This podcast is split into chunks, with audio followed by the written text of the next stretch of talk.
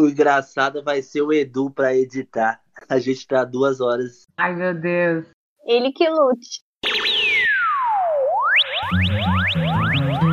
Pretéritos Podcasts apresenta Sem Barreira, o nosso podcast sobre futebol feminino. Para outros conteúdos dos Pretéritos, acesse nosso site pretéritos.com.br. Seja bem-vindo a mais este episódio.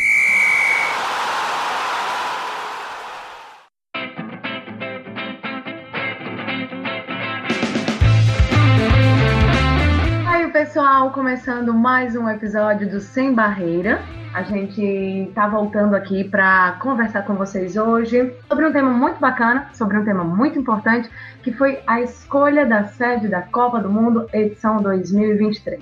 No ano passado, a gente teve uma baita Copa do Mundo que deixou um baita legado e a próxima edição também promete, né? Uma campanha conjunta levou aí, foi escolhida como sede e hoje a gente vai falar um pouquinho sobre isso. Antes de apresentar os parceiros, a galera que vai estar aqui junto comigo, né, apresentando, trazendo um pouquinho, trinchando um pouquinho da proposta da Nova Zelândia e da Austrália, eu vou trazer um pouquinho do tema, falar um pouquinho sobre a escolha é, por parte da FIFA da sede da Copa do Mundo Feminina 2023. Só para lembrar, nenhum dos torneios adultos da FIFA foi organizado por dois países membros de confederações diferentes, então é a primeira vez. Lá em 2005, a Austrália mudou de confederação, deixando a OFC e sendo efetivada na AFC, enquanto a Nova Zelândia permaneceu. A Ásia já sediou duas edições da Copa do Mundo Feminina, lá em 91 e em 2007, ambas realizadas na China. Já no torneio masculino, a única edição realizada no continente foi em 2002, quando a Coreia do Sul e o Japão organizaram o torneio de forma conjunta. Além disso, a próxima edição será realizada lá no Catar em 2022. Isso, a Copa do Mundo dos Meninos. Apesar deste histórico recente, nenhum torneio adulto da FIFA havia sido realizado até então na Oceania. A FIFA nunca deu às classificatórias da Oceania uma vaga direto para a Copa do Mundo, apenas a, a repescagem. Já na Ásia, a situação é diferente. Os primeiros colocados sempre têm vaga garantida aí na competição. Pensando em desenvolver o esporte lá no país e participar com regularidade das Copas, a Federação Australiana de Futebol entrou com pedidos na FIFA para disputar as eliminatórias asiáticas, alegando aí que os australianos estavam alguns níveis acima dos adversários da Oceania e confiantes de que na Ásia poderiam ficar com uma vaga direta no torneio. Resultado: a primeira e única classificação para a Copa, torneio masculino, até então havia sido lá em 74. Depois da mudança, o país participou de todas as edições seguintes a partir de 2006, um ano depois de trocar de confederação. Por outro lado, no Mundial Feminino, participou de todas as edições desde 1995. Então, esse é um breve histórico da gente falando aí sobre essa mudança né, de confederação por parte de um dos países que vai sediar a Copa do Mundo Feminina, porque, como a gente já disse, será a primeira vez em que países de confederações diferentes vão sediar uma Copa do Mundo, né? Isso não acontecia, não aconteceu nem no masculino e é a primeira vez que vai rolar também aí na história da FIFA.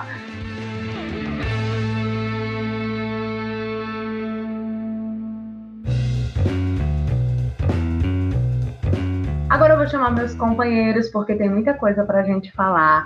A Nova Zelândia e a Austrália apresentaram uma proposta bem interessante comparada aos outros países que tentaram aí, que pleitearam também, né, é, sediar a Copa do Mundo das Meninas. Foi a melhor proposta, a mais bem avaliada e a gente vai trazer alguns pontos para vocês dessa proposta. Eu vou começar pelo estrangeiro, né? Vou começar por quem está fora deste país, deste planeta chamado Brasil. Boa tarde, aliás, boa noite, Alemanha. Boa noite, Mel. Boa noite, Elisa. Que honra ter aqui você apresentando esse episódio. Ai, meu Deus, tô nervosa. Não. Mas com participação internacional, assim, eu fico nervosa. Ah, imagina. Fala, galera. Que saudade que eu tava aqui de gravar. Que bom estar na presença das pessoas que ainda serão nomeadas. É uma honra estar aqui. Eu acho, espero que tudo possa estar um pouquinho bem hum, na, na casa de vocês, que vocês possam estar protegidos, suas famílias também. E vamos que vamos, como a Elisa disse, a gente tem um tema super importante e que realmente assim a proposta tá muito legal. Tem vários pontos pra gente trazer. A gente espera que tenha uma boa discussão pra gente, vai ser maravilhoso, tenho certeza, mas eu espero que para vocês ouvintes também. Vai ser bem legal, sim. E aí já fica o convite também para a galera compartilhar, porque é importante que a gente debata né, esse, essa proposta, porque eu acho que ela tem grandes ideias de coisas que a gente já pode até aplicar. A gente vai falar um pouco sobre isso, porque o, o objetivo deles, a ideia deles também não é algo só para a Copa do Mundo, mas algo que já vem, já vai começar agora, já começou, e algo para depois. Então tem muitos ensinamentos aí que a gente vai debater. Deixa eu chamar ela diretamente de São Paulo, Duda Araújo. Oi, galera, voltei! Agora pra ficar. Ai, Elisa, gente, vocês não sabem, mas a Elisa foi homenageada numa comunidade aqui, tá? Que leva o nome ah, dela. verdade. Eu não sabia. Elisa Marinha. Sobre hoje. Por favor, quem mora nesta comunidade, sejam pessoas boas, igual a mim, tá? Com certeza. Modestas também. Já sabe, né? Quando vier para São Paulo, a gente já tem rolê marcado. Tem rolê marcado. aguardem, aguardem. Mas é isso, galera. Estamos aqui reunidos para contar para vocês um pouquinho das dos tópicos da proposta da Austrália e da Nova Zelândia. Ansiosa. Eu também. E olha, estamos aqui, né? Eu, Elisa, é, Mel, Duda e ele, bendito entre as mulheres, Alixô! Olá, tudo bom a todos? Seja à noite, seja à madrugada, seja à tarde, seja qual for o dia que você está ouvindo. Estamos voltando a gravar, né? Começamos a última vez que eu estive presente numa gravação. Estava a Mel também, ainda existia Edu entre nós nas gravações. Era começo de pandemia, há seis meses. Vamos contar um pouquinho aí dessa escolha gradativa entre com a divisão entre dois países elevadíssimos no quesito financeiro, IDH. Wally, pelo amor de Deus, contextualiza, porque você falou assim, o Edu estava entre nós, aí viu a pandemia, as pessoas vão achar que o Edu morreu. tá bom. Pelo amor de Deus, ele tá vivo, gente. Nós gravamos bem no começo, tinha o Edu que estava na gravação, ele está entre nós. A Elisa Amém. fez uma lembrança muito boa, ele está entre nós, mas hoje ele não está gravando com a gente.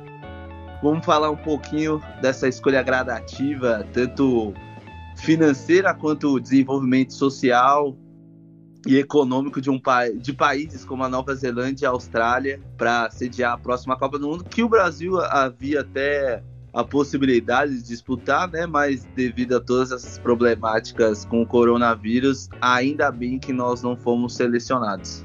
É, é verdade, ainda bem mesmo. A gente só ia passar vergonha, enfim.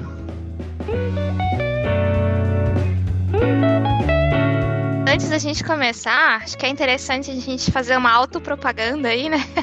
É, eu acho que o tema de Copa de 2023 está aí no Sem Barreira faz um tempo, né? A Duda já veio agitando aí desde os tempos da outra Copa ainda, né? Que o Brasil ainda era constava como pré-candidato. É, então a gente já tem algumas menções, alguns episódios antigos, mas a gente tem um, um especial, se eu não estou enganada, é, que vai falar da Copa, da proposta no Brasil. Então lá a gente já. Ah, a gente traz todos os problemas que a gente já viu né, na, na proposta do Brasil, mas também a gente traz alguns elementos aí da proposta japonesa e da Austrália, da Nova Zelândia. Então, vamos falar que isso é um pré-requisito, que o episódio está excelente, escutem lá e depois vocês voltem aqui para acompanhar um pouco mais dessa decisão. Isso.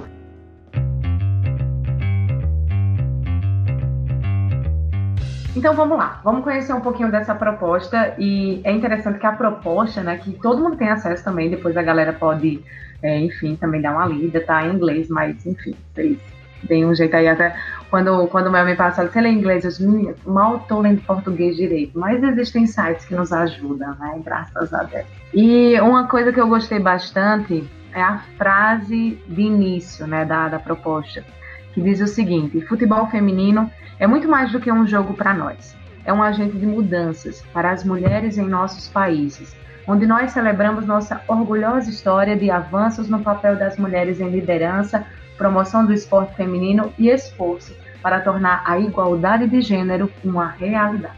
Então é com essa frase, com essa mensagem que eles começam a proposta, dividida em várias partes, né? E comercial, enfim, outras partes, que a gente vai falar bem melhor aqui para vocês. Mas só para contextualizar, a candidatura da Austrália e da Nova Zelândia ganhou né, pelo placar de 22 a 13 a favor da candidatura dos países da Oceania, dentro dos 35 participantes do Conselho que participaram da eleição. Membros das principais confederações do mundo, a UEFA e a Comembol, votaram no bloco da candidatura colombiana, da Colômbia, né, que estava também concorrente. No final, só ficou Colômbia, Austrália e Nova Zelândia, no caso, só duas candidaturas. Ela, a candidatura da Colômbia, inclusive, foi a pior avaliada pelos especialistas no processo. Ah, essa também, claro, foi a escolha do, do vice-presidente da CBF, o Fernando Sarney, né? Escolheu aí pela Colômbia, mas enfim, no final não, não deu em nada. A candidatura conjunta entre os dois principais países da, da Oceania era vista como a grande favorita para sediar o torneio. E vai ser a primeira vez, como a gente já falou, que um Mundial Feminino é organizado em dois países ao mesmo tempo e que pertencem a duas confederações diferentes, como a gente falou lá no início.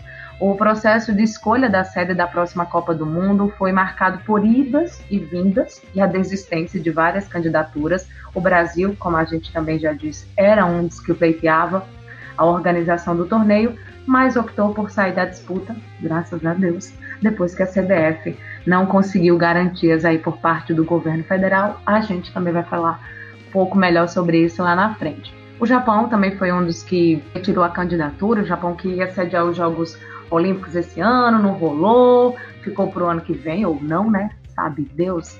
Há três dias da decisão, o Japão disse: não quero mais, não vou. E aí ficou, como eu disse, só a Colômbia, Austrália e Nova Zelândia. Essa será a primeira Copa do Mundo Feminina a contar com 32 equipes na história. O torneio começou a ser realizado pela FIFA lá em 91, teve oito edições realizadas desde então, a última delas foi na França no ano passado. Como a gente sabe, os Estados Unidos são os maiores vencedores, com quatro títulos, e aí depois vem a Alemanha, que tem duas conquistas, Noruega e Japão com um troféu cada. A candidatura conjunta dos países da Oceania oferece 13 estádios em 12 cidades. A abertura está para acontecer lá no Eden Park, acho que é isso, na Nova Zelândia, e a final no Stadium Austrália em Sydney. Então, bora lá. Para a gente conhecer um pouco dessa proposta, a gente tem que conhecer um pouco da realidade do futebol feminino nessas localidades. O Ali Show vai trazer um pouquinho para a gente qual é a situação do futebol feminino lá na Austrália. Ali, é com você. Bom, a Austrália ela tem uma força muito grande, né? Tá em todas as copas há muito tempo, mesmo não tendo sempre um campeonato muito conceitual, tanto em forças, até porque jogadoras vão se formando e vão indo para outros outros pontos do mundo, né, para jogar. Vou pegar o caso mais recente aí a Sanker, que estava na Liga Americana, agora tá no Chelsea, né, na Inglaterra, e outras jogadoras que vão se formando. Mas no campeonato lá de dentro, né, o, o campeonato nacional da Austrália, ela, ela, eles existem há 15 anos, né, nesta, agora a gente está em 2020 aí para quem está ouvindo exatamente nessa época, 2020, está completando 15 anos de um campeonato nacional da equipe profissional, só que tem um gapzinho por problemas de organização e de clubes participarem, ou mesmo jogadoras profissionalizadas jogando, porque tinha muita questão política e problemáticas também. Mesmo que o, o país tenha organizado as Olimpíadas de Sydney em 2000, ainda havia muita dificuldade na, no acoplamento de muitas equipes, né? E, e jogadores é o que não faltavam, que é, lá existem e muitas, né? Coisas que você disse também que é engraçado, é coisas que só o futebol explica com política, né? Porque no mapa a Oceania não deixa de ser Oceania e a Ásia não deixa de ser Ásia, mas dentro do futebol viraram uma coisa só e isso beneficiou principalmente a Nova Zelândia, que ficou praticamente como a única equipe profissional que tenha condições de disputar uh, vagas em competições organizadas pela FIFA com a saída da Austrália, né? A Austrália optou por isso, além, por mais que fosse mais difícil, ela optou em ter a possibilidade de disputar é, grupo, né? Tem uma disputa de fato, que é, para quem não sabe, a Oceania disputa vaga, uma vaga só, e era repescagem, né? Então tinha esse, essa complicação. Então, para o feminino, isso nunca aconteceu. Então, conseguiu se estabelecer como uma grande força. E no campeonato, que completa agora 15 anos geral, mas com um gap na temporada 2006-2007, 2007-2008, não houve campeonato. E agora, e agora, aí a partir de 2008-2009 foi contínuo, não parou mais de acontecer o campeonato, né? O, o campeonato australiano e que tem grandes times, né? Tem o Queensland, tem o Adelaide, que também tem no masculino, tem times que, que tem só feminino, tem o Victoria, tem o Melbourne. Então, é um campeonato ainda mais de formação é, em artigos que a gente viu em inglês de outros países, ou no mesmo Austrália, que é a Mel, que a gente se conversou antes da gravação do podcast, que ela também encontrou e eu achei outras pesquisas também eles têm olhado o campeonato australiano como o masculino vê o futebol sul-americano. É um futebol mais formador do que agregador de si próprio. Ou seja, é um, um país que forma muitas jogadoras, mas ainda não consegue deixá-las por muito tempo ali para evoluir o nível de futebol. Então, para ir, ir ao mesmo tempo é ruim para o campeonato interno, mas não é ruim para a seleção, porque as jogadoras vão jogar em alto nível em outros campeonatos, em outros países, que aí consolidam né, as Matildas, como são conhecidas, a terem jogadoras hoje no Arsenal, no Chelsea, tem, que é a grande estrela da equipe, tem jogadora jogando no campeonato holandês, tem jogadora no campeonato italiano, tem, a, tem atletas que estão atuando nos Estados Unidos ainda, tem atletas na França, então estão sempre no grande feitio do, da categoria, elas estão ali no meio, estão com grandes jogadoras em grandes competições isso para a seleção não é ruim, mas para o campeonato interno perde força. Mas, como eu disse, né, o futebol sul-americano é visto como um, um, um, plantio de talentos. Na Austrália é desse mesmo modo que é, que é visto até então o país na hora de formar jogadoras. Muito legal. Bacana também, porque é um, um, futebol que vem evoluindo. A gente vai falar mais sobre isso também, né, ao longo da, das propostas. E eles têm é, uma proposta bem ambiciosa em relação a essa questão da prática de futebol. Inclusive, eles citam alguns números que a gente vai falar, né, o quanto eles desejam daqui até 2027 de terem mulheres praticando futebol lá no país. E a gente espera também que mude um pouquinho dessa realidade. Embora, como você disse, é bom para a seleção, né? Porque as, as meninas, as mulheres, enfim, vão jogar ligas, né, mais, mais disputadas, enfim. Mas é sempre bom também ter os seus, as suas craques, né, jogando no seu país. É o que a gente sofre muito aqui no Brasil, né, por exemplo, falando do masculino. Hoje, cada vez mais os jogadores vão embora muito cedo e aí a gente acaba perdendo é, essa, essa safra de ver esses jogadores e o nosso campeonato vai ficando muito pouco disputado, não legal de ser visto, e tudo isso implica em outras coisas. Então, eles têm um pouquinho disso, formam bastante jogadores muito boas, que a gente consegue ver em várias competições que a gente acompanha, né, como na Liga dos Campeões feminina, mas que bom que eles têm um projeto aí para fazer também com que as meninas, as mulheres, as meninas, enfim, queiram ficar no país e ter uma competição mais acirrada, mais disputada.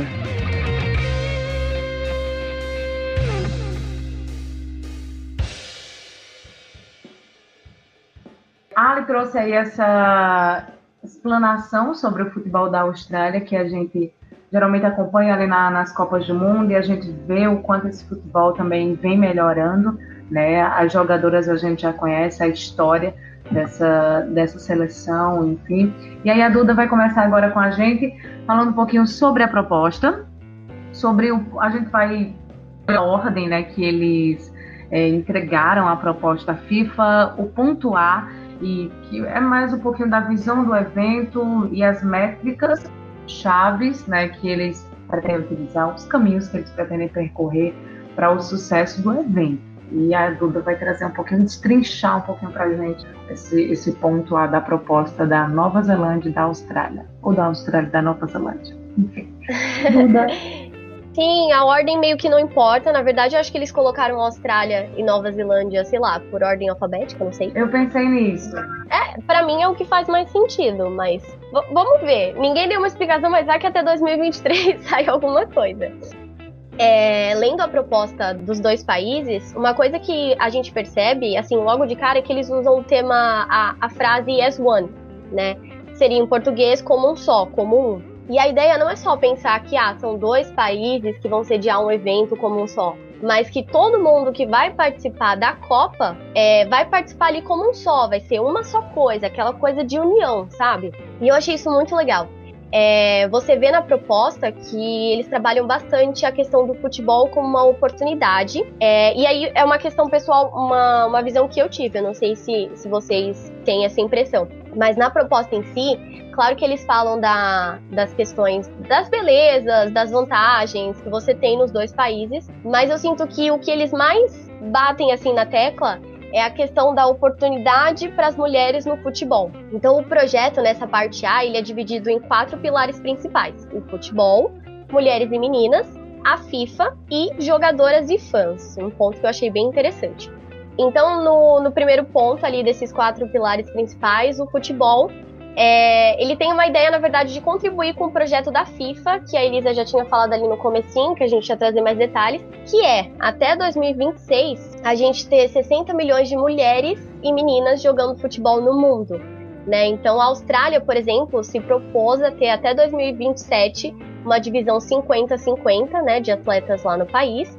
É, inclusive, em 2019, agora, eles igualaram os salários da seleção das jogadoras do time feminino como dos jogadores do time masculino.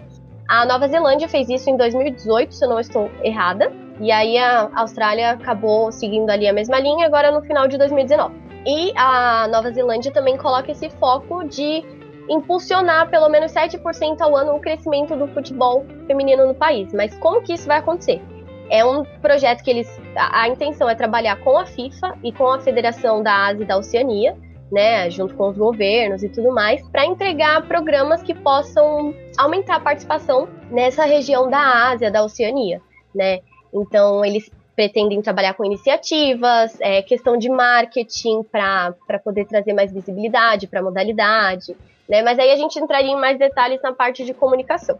É, o segundo fator que eles citam é a questão das mulheres e crianças, né? Então eles querem proporcionar um impacto social ali naquela região. Então a intenção não é só você mudar durante a Copa. Ah, legal, vamos fazer um evento para marcar agora, mas e aí, né? Então a ideia deles é fazer alguma coisa que possa ser presente e futuro, né? Então eles, ah, eles pretendem meio que se posicionar como polos globais. O que eu acho que é um pouquinho mais difícil de acontecer, até porque a gente tem Estados Unidos aí como uma referência muito maior, mas não deixa de ser um ponto interessante para mais para frente a gente poder pensar, putz, Austrália e Nova Zelândia. Né? Então, por exemplo, nessa parte a ideia é construir bases para estruturar a igualdade de gênero nos dois países, né? trabalhando diversidade, inclusão e tudo isso. É, no terceiro pilar, que aí a gente entra a parte da FIFA, né? Que é meio complicadinho. É, a ideia nessa, nesse tópico é fornecer um nível de investimento que nunca foi visto antes, né? Eu não tenho os números de quanto a França gastou na Copa de 2019, mas eu posso pesquisar depois e trazer para vocês. Mas o que a Austrália e a Nova Zelândia é, propõem é trazer um investimento que nunca foi visto, né? Então vai ser um investimento muito significativo. Aí a gente vai entrar em mais detalhes lá na parte de valores. Mas a ação, então, vai englobar a questão de mídia, patrocínio, é, você ter patrocinadores, né, trabalhando ali mais forte, a questão do recorde de público nos estádios, no caso, então a ideia literalmente é fazer um grande evento. Então nessa parte eu percebi bastante que o objetivo da Austrália e Nova Zelândia como sede é bater o recorde da França. O que é meio que óbvio, né? Todo mundo quer bater o recorde sempre tornando o evento melhor. É pra ser a Copa das Copas? A nova Copa das Copas. Isso aí. É. Então, ali no último no último tópico desses quatro pilares principais, a gente entra na questão de jogadores e fãs. E aí foi um tópico assim que na proposta do Brasil eu acho que eu não tinha visto, eu não, eu não lembro na verdade, mas é, eu fiquei pensando, tá, o, o, que seria essa proposta de fãs, né? Das jogadores, ok, a gente imagina que a questão de estrutura, é, ali para treinamento, para os jogos e tudo mais, mas essa questão dos fãs que eles colocam na proposta é literalmente proporcionar para o público uma diversão, né? Não só pensar que é um evento, ok, é Copa do Mundo, todo mundo sabe que é uma coisa mais para lazer e tudo mais, só que tem a parte séria. Então, quando eles colocam esse, esses fãs ali no meio, é literalmente criar um compromisso com o torcedor, não só com os jogadores, entendeu? Passar essa preocupação de que a gente também se importa com a torcida. Né, resumindo, é, é a, a Austrália não quer simplesmente ser um evento e nada mais. Ela quer transformar isso num legado, num reflexo social, num impacto global, que é mais difícil, e ao mesmo tempo lá dentro ser tipificado. Isso é resumindo, é não ser o que o Brasil foi em todos os grandes eventos de 2007. É um bom resumo, Ali. Muito bom. Inclusive, é a palavra que a gente mais vê né, nesse, nessa proposta é legado. Eles falam muito, muito sobre deixar um legado. Eu acho isso incrível, porque realmente é, eu acho que da, das Copas que foram realizadas femininas, a que realmente transformou e deixou um legado foi a da França. Nós já tínhamos tido outras Copas, né? Essa vai ser a nona, não é isso? Sim, é isso, tá certo, Elisa. É. E assim, aqui a gente pode dizer que realmente deixou algo para depois foi a da França. Já teve Copa nos Estados Unidos, em outros países, e a gente não viu o que a gente viu, o que a França fez foi incrível. A França mudou daqui para frente. A realidade vai ser essa de uma sede querendo ser melhor do que a outra, e que bom que bom que está tendo essa competição de uma querendo superar a outra, porque isso significa melhorias para o futebol feminino e por isso eu acho que a, a sede caiu no colo certo, nas mãos certas. Porque, meu Deus, se fosse aqui no Brasil, até na própria Colômbia, ia ser uma desgraça. A gente ia fazer tudo errado. A gente ia regredir. A nossa livre de Eli é maravilhosa, muito bom. E um detalhe desse impacto da França, é, pegando só esse parênteses, a França, o o, a evolução no campeonato. Os times, um dominante da Liga dos Campeões é francês, tem um novo, um novo francês surgindo para batalhar por isso. E é, saiu a notícia que o Lyon igualou o mesmo valor dos, dos jogadores que receberam a premiação pela semifinal da Champions League masculina, a feminina recebeu o mesmo valor por estar na final. Olha que legal. Então, assim, foi, é muito bacana isso, porque quando a França foi a anfitriã, ela não quis fazer igual aos outros países que sediavam de uma forma muito vou usar essa palavra, mas eu não sei se bem se era simplista, pegava ali o evento, ah, vamos fazer aqui, mas não havia de fato um engajamento. Eu, pelo menos, não vi nenhuma outra sede fazendo o que a França fez. A França revolucionou e a partir de agora é isso, é uma querendo ser melhor e eu estou aqui para ver o melhor mesmo, estou aqui para criticar e para ajudar porque eu quero melhor. Não aceito nada menos do que a França, senão eu dou para a França É uma competição saudável, né, que acabou acontecendo. E é isso, eu acho que o legado da França vai sempre ser é, o legado por ter sido o primeiro, sabe? É, no futuro, sei lá, nossos filhos vão, vão olhar a história do futebol feminino e falar assim, ó, a partir de 2019 na Copa da França, a história começou a mudar. Mas, por exemplo, a Austrália e Nova Zelândia também já começam um legado, porque vai ser a primeira edição com 32 seleções, né? Então as mudanças são significativas daqui para frente, sempre. O que é bacana também é você ver que esses países, eles já têm um trabalho para o fortalecimento do futebol feminino. Claro que ainda engatinhando, mas assim, são coisas significativas como essa questão da igualdade né, na Austrália, por exemplo, de pagar o mesmo que se paga aos meninos que jogam na seleção. Então você já vê que são países que já estavam que já estão preocupados. Não é uma coisa que vai começar agora, né? Porque muito do que o Brasil, por exemplo, apresentou uma proposta. Mas o que de fato, quais são as ações de fato aqui no nosso país para fortalecer o futebol feminino? Muita coisa só de boca. A proposta era uma proposta pífia, até vergonhosa de certa forma. Então, é um país que não demonstra na prática é, esse, esse desejo de fortalecer o futebol feminino. Muito do que é conquistado é conquistado porque toda hora a, a sociedade, né, quem, quem gosta da modalidade, enfim, briga, e aí muita coisa é feita porque existe essa cobrança, e esse, esse ponto também aconteceu um pouco na Austrália, né? Porque a gente fala muito que a confederação igualou os salários, mas é sempre bom lembrar que isso é resultado de uma luta das jogadoras. Né? Elas, inclusive, chegaram a fazer greve, acho que em 2005, salvo o engano, né? Até cancelaram amistosos porque elas queriam ganhar o mesmo que os meninos e conseguiram. Então, assim, é resultado de uma luta delas. Foi algo que foi dado de mal beijada. Foi até em cima dessa, de, dessa briga toda que ocorreu aquele gap de duas temporadas, como eu citei, de sem campeonato nacional, exatamente uhum. por essa batalha de igualdade. Pois é, então assim, foi uma luta delas, não foi nada dado de mão beijada. Ah, vamos agora, acordei, ótimo, vou igualar salário. Exatamente. Elas lutaram por isso. É, é aquela coisa, a Austrália e Nova Zelândia, elas não estão vendendo a proposta de sediar uma Copa do Mundo, elas estão vendendo a proposta é, de investir no futebol, de fazer mudança no futebol. Aqui o ponto é o futebol, e não o dinheiro, não o que o, o, o público vai ver. Sabe, muito aquela coisa que a gente falava no Brasil, ah, é só pra inglês ver. Não tem isso aqui, entendeu? Tipo, é real. É algo que fica. Eu acho que é essa sensação mesmo, né? Que a gente estava comentando um pouco antes de começar. O profissionalismo com que eles lidam com a proposta já é totalmente diferente, né? Você realmente vê que é um pouco do que a Elisa falou, assim, não é uma coisa assim, ah, vamos usar a Copa para, para alavancar a modalidade aqui. É, não, é tipo, a gente já está investindo, a gente já está desenvolvendo, é legal ter a Copa aqui, porque a gente já está trabalhando nisso, venha que a gente está pronto. Mas de qualquer jeito, a gente já tem um plano nacional, a gente já tá desenvolvendo. Então é isso que é bacana, assim, é ver que de fato eles estão pensando na, na, na equidade no geral. E, sei lá, eu tava vendo umas coisas aqui, não é só no futebol feminino, é em todos os esportes. Então é muito legal você realmente ver, assim, que são eles que vão é, levar a proposta pra frente, são eles que vão receber a Copa e, vai, e é legal ver que eles têm essa intenção de fazer melhor ainda do que a França, porque é o que a Elisa falou, a gente não vai aceitar nenhuma regressão, não. A gente vai virar fã chato que vai ficar cornetando, a gente não, não deixa mais, não, né? Exatamente. A Nova Zelândia, ela tem aquela.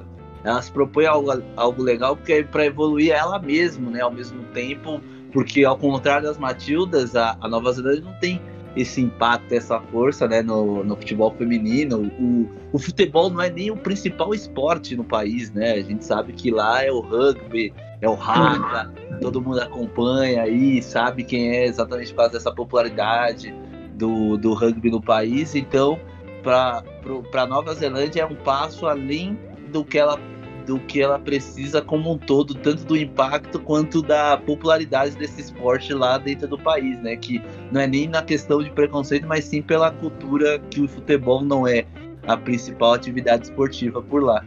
Hum, não sei se eu estaria falando certo, mas como a Alisson já tocou nesse assunto, é aquela questão, né? A Austrália ela acaba investindo, sempre investiu um pouco mais no futebol do que a Nova Zelândia, então é normal que seja um pouquinho mais forte, né? Mas acho que agora o, o futebol neozelandês vai mudar. Vai mudar.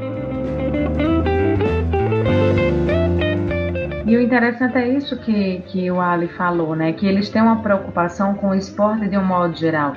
E aí, aí é que você vê a diferença, porque obviamente a gente está falando aqui de futebol, né? A Copa do Mundo de Futebol, mas um país que se preocupa com o esporte de uma maneira geral é um país que pensa no desenvolvimento. E aqui no nosso Brasil a gente não vê isso nem com o futebol, que é o esporte mais praticado. A gente não vê. Aí, enfim, quanto mais com os outros. E lá, é, o Ali falou o rugby, né, na Nova Zelândia principalmente, na Austrália também tem uma prática bem considerável, mas eles têm um investimento no esporte desde a, desde a escola, né? Praticamente todas as crianças praticam algum tipo de esporte na Austrália, tanto que eles sempre configuram bem ali nas Olimpíadas, né, na medalha na, no quadro de, tabé, de medalhas. Enfim, o, a Nova Zelândia também está sempre chegando, muitas vezes até disputando com o Brasil ali uma colocação boa no, no quadro. Então são países que têm essa preocupação com o esporte em si, porque vem o esporte como um instrumento de transformação social. Né? E aí eles querem também fazer isso com o futebol, querem que o futebol seja mais praticado, porque vem esse potencial, e principalmente vem esse potencial para a igualdade de gênero. Que bom eles veem isso, né? E aí a gente vai sai do ambiente esporte, que aí entra no que a Duda comentou, que a Mel também falou, como é um legado de vida, legado do país, com a introdução do esporte no meio que faz parte da sociedade. Aí a gente vê os investimentos educacionais, sociais, em qual ranking eles estão, estão sempre nos melhores. E, e, aí entra muito no que a Mel vai falar mais para frente, no conceito de, de direitos humanos, a consciência, que eleva para um todo que a gente vê uma proposta desse nível para a Copa do Mundo.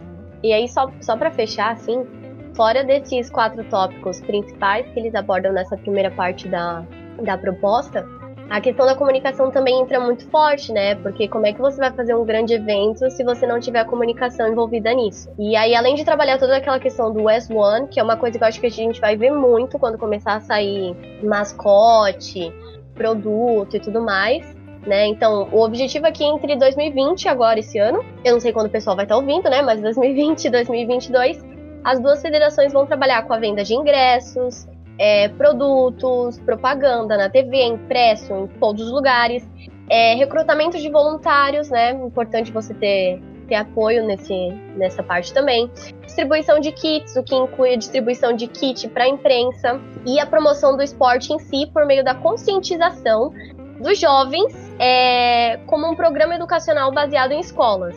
Então eles não só vão divulgar a Copa como Copa, mas também vão fazer esse trabalho nas escolas porque vai coincidir com o período de férias escolares lá. Então eles já querem pegar a criançada, a juventude, para engajar desde cedo ali, né? Então esse é, é um dos objetivos ali na parte de comunicação, para construir um futuro aí topíssimo, galera. Futebol, ó, futebol feminino não vai ser mais mesmo.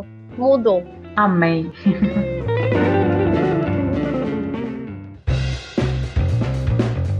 Então vamos dar continuidade nesse ponto A da proposta da Austrália, da Nova Zelândia, da Nova Zelândia, da Austrália, enfim. E Mel vai, vai trazer, destrinchar um pouquinho alguns pontos que ela também considerou importante né, nessa proposta, ainda dentro desse início, né, nesse ponto A. Então, Mel, fica à vontade. Beleza. Então é o seguinte, gente. Agora entraria então as informações sobre os países e a cidade sede e assim, eu tenho minha opinião pessoal aqui, né? Bati o olho e fala muito assim da questão econômica e política, né? É, como o Oli Show também já deu uma ressaltada, são países de economias estáveis. A Austrália, por exemplo, pelos dados que eles mostram, é o único país que só cresceu nos últimos, sei lá, 15 anos, né? Então, é, são países que a gente sabe que são, de, são desenvolvidos, têm um bom IDH, têm estabilidade. Então, essas coisas acho que são mais índices econômicos e políticos. Eu acho interessante ressaltar outras coisas, então vou passar um pouquinho rápido por aqui. E vou só ressaltar o que eu acho realmente mais importante. Eu acho legal que, assim, quando eles vão apresentando cada país, eles ressaltam ah, alguns valores que são bem interessantes. Então, no caso da Austrália, eles tentam ressaltar que é um país multicultural.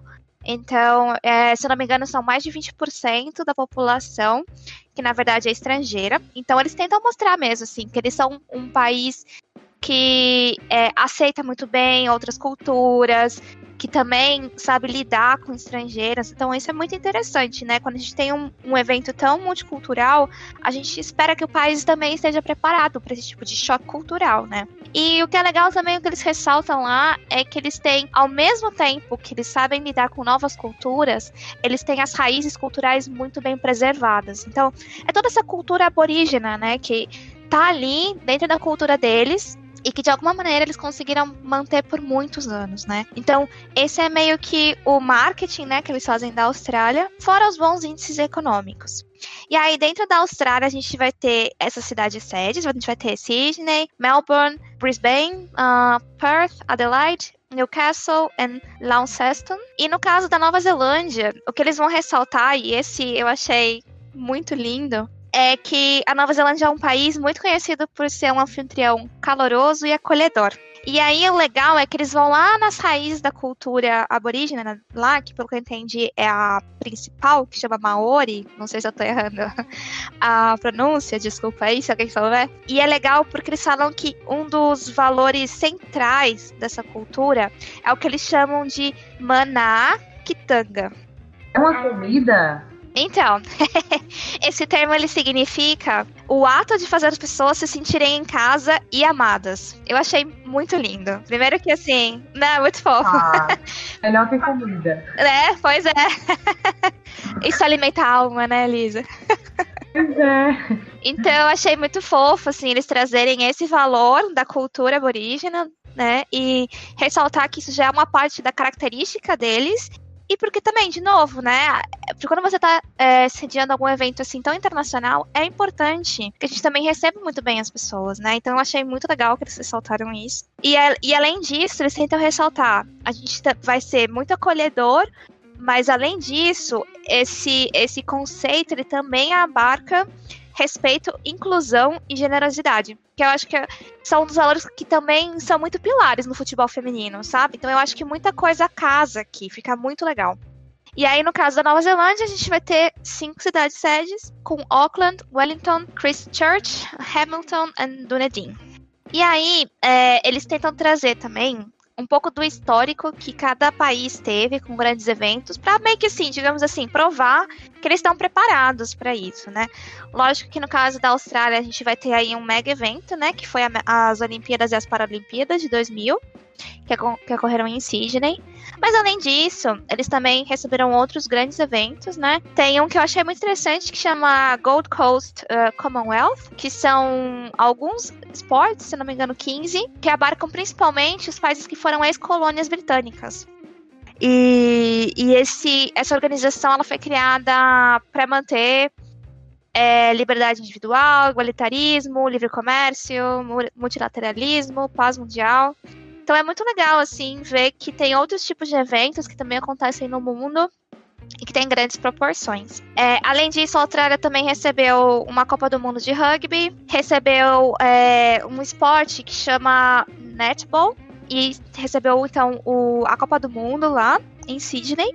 E esse netball, ele é principalmente, ele é um, é um esporte feminino e é praticamente uma versão, digamos assim, feminina do basquete. Então, eles não só têm experiência com mega eventos, como também com eventos femininos, né? Que acho que também é muito importante ter essa dimensão, né? De sim, ter essa experiência. E no caso da Nova Zelândia, a Nova Zelândia também passou por grandes eventos. Também teve a Copa do Mundo de Rugby de 2017. E o que é interessante aqui também ressaltar é a Copa do Mundo de Cricket em 2015, né? Que é outro esporte também que é muito jogado em, em ex-colônias britânicas. E também teve lá a Copa do Mundo Sub-20 de 2015. Então, até eventos da, da FIFA, né? Também já passaram. Então, digamos assim, que eles já estão mais do que gabaritados para receber esse evento. E em termos já do evento mesmo, né? Então a abertura ela vai acontecer em Auckland e o encerramento vai ser em Sydney. E, e a ideia é que ele aconteça então entre o dia 10 de julho e 20 de agosto de 2023. Esse período vai ser inverno na, né, nesses países, só que o inverno lá é, é, de um clima muito ameno. Eles até ressaltam que acho que é até mais confortável para o público, né? Que não precisa ficar se matando embaixo de 40 graus. E aí o que a Duda tinha comentado também, que para eles vai ser um plus, né? De que é um é o período de férias escolares. E eles querem trabalhar muito nessa questão de atrair a participação dos estudantes, né? Ter realmente o envolvimento deles no evento, deles conhecerem, entrar em contato com a modalidade mesmo. Então é muito interessante que eles estão realmente assim focados no público jovem, né? Que é o que a gente sabe que é interessante para se inspirar, né? Pra gente para eles verem, né, terem contato com o futebol feminino, né? Saber que tem mulheres jogando de muita qualidade. E aí a gente consegue já quebrar uma barreira aí, né, na, na geração mais nova. Então é bem interessante, assim, que a, a intenção já seja realmente envolver esse público jovem. E aí, é, é, o, fora isso, né, fora a questão das férias, é muito interessante que eles dizem que eles já. Eles sabem que é um período de inverno, então tem muito esporte de inverno que se desenvolve nesse período. E aí ele já tem um alinhamento com esses esportes para que também se pare esses esportes durante a Copa do Mundo. Então a intenção é realmente assim focar no evento, sabe? Realmente conseguir fazer o país parar para que muita gente acompanhe. E aí, claro, se a gente está falando em termos de futebol nacional, é, não vai ter conflito, porque o calendário deles vai então entre outubro e março. E aí, é, no finalzinho dessa parte, eles tentam trazer um pouquinho do contexto. Eles dizem que o contexto é importante porque eles estão muito focados na ascensão do futebol e dos esportes femininos, e aí principalmente o futebol em ambos os países. Então, de novo, né? São vários momentos dessa proposta que eles tentam reforçar essa questão de que eles estão muito focados em desenvolver o esporte feminino como um todo. E essa é muito legal, assim, é, é reconfortante mesmo. E aí, só para trazer as informações consolidadas, mas elas já foram passadas. Então, a paridade salarial já existe na Nova Zelândia desde 2018. Em novembro de 2019, a Federação Australiana fechou o acordo para acabar com a diferença salarial entre a seleção masculina e feminina. Então, isso é muito importante e relevante. Eu acho que até a gente pode tentar acompanhar é, qual que vai ser o impacto, né, em todas as lutas de equal pay, né? A gente pode até ver se, de repente, a é, isso não tem um impacto até na, na, seleção americana, né? Que as meninas vinham lutando. É, é, teve uma derrota aí né, na, na justiça, mas no momento que toda essa federação pisar na Austrália, será que a gente não vai fazer a federação de lá rever os pontos, né? Será que é interessante a gente acompanhar se vai ter algum impacto, né? Em todas as seleções, não só a americana, mas como, né? Todas no geral. E aí, o, o, a Copa do Mundo ela vai ser importante por um outro contexto, que é o que a gente vem falando aqui também. Então, é a participação feminina e a equidade de gênero. E eles estão trabalhando, é, cada país tem a sua proposta para desenvolver o esporte no país, né? No caso da Austrália, o, o plano deles realmente é mais geral, desenvolver o esporte até 2030. E isso é um legado da Copa da, da Olimpíada de 2000. Então era um pouco da gente estava falando, né? é, como eles levam a sério a questão do legado. Eles têm realmente um plano de desenvolvimento de esporte até 2030, que vem desde 2000. Então a gente consegue ver a diferença de comprometimento mesmo, né? Só que dentro desse, desse plano da Austrália, claro, também tem muito essa questão do futebol feminino, né? E eles realmente tentam diferenciar. Então a gente vai diferenciar o que, a gente vai fazer com as mulheres e com as meninas, a gente vai diferenciar o que, a gente vai fazer com as nossas próprias etnias né, de aborígenes, para incluir eles no nossos, nos nossos esportes. E é bem interessante, assim, eles realmente tentam fatiar um pouco para atender as necessidades de cada fatia, sabe? Porque a gente sabe que para a gente ter equidade, a gente tem que investir de maneiras diferentes em várias áreas, né? Senão a gente não consegue chegar onde a gente quer chegar. E aí, no caso da Nova Zelândia, eles estão trabalhando com uma estratégia para mulheres e meninas em esporte e recreação ativa. Também, são, é um plano de desenvolvimento, no caso da Nova Zelândia, é realmente focado para mulheres e meninas e que é muito interessante, assim, que elas querem, é, se não me engano, o plano é para os próximos três anos. Então a ideia é realmente alavancar a prática de esporte.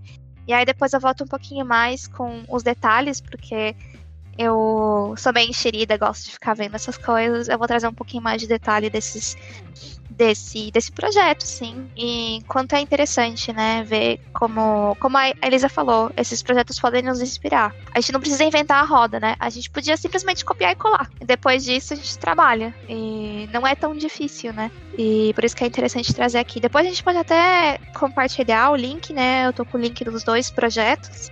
Para quem tiver interesse, dar uma olhada e, e ver como países que levam um pouquinho mais a sério o esporte conseguem levar suas propostas. Ótimo, Mel. É, você falando essa questão da, da Nova Zelândia, né, da receptividade, inclusive ele, a, a economia deles, né, a gente acabou dando uma pesquisada nessas coisas também, é muito baseada no turismo. E eu acredito que já pelo fato deles receberem tão bem, inclusive eles recebem muito brasileiros, em média 20 mil brasileiros por ano vão, vão lá na Nova Zelândia, me parece é um país muito bonito, né? Nunca, nunca fui, né? quem sabe nos encontraremos em 2023, mas gostei bastante do que você trouxe, assim, dessa questão cultural também da Austrália.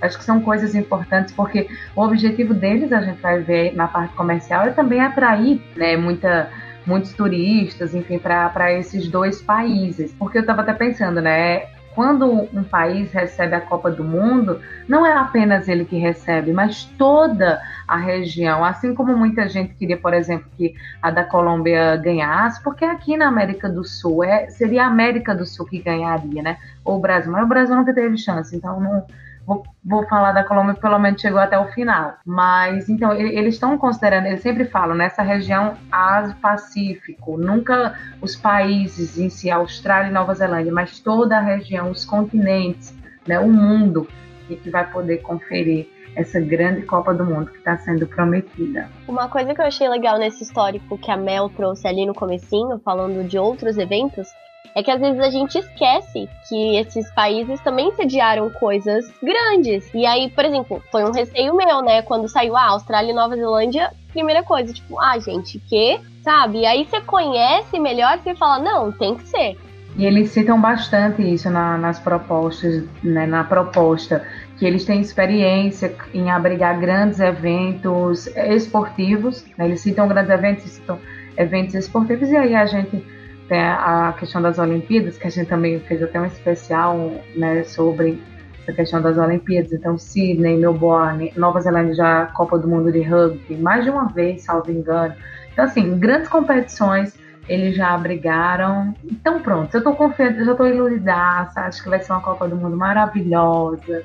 Tô só na expectativa. Eu já tô no clima aqui, gente, ansiosíssima para comprar álbum, mascote, tudo que sair. Super comprei a proposta deles, achei maravilhosa e acho que tomara que dê tudo, tudo certo. Que saia tudo do papel e vá pra prática. Exato, a gente vai ficar de xerife aqui também, né? Pra garantir que tudo saia do papel. É, exatamente.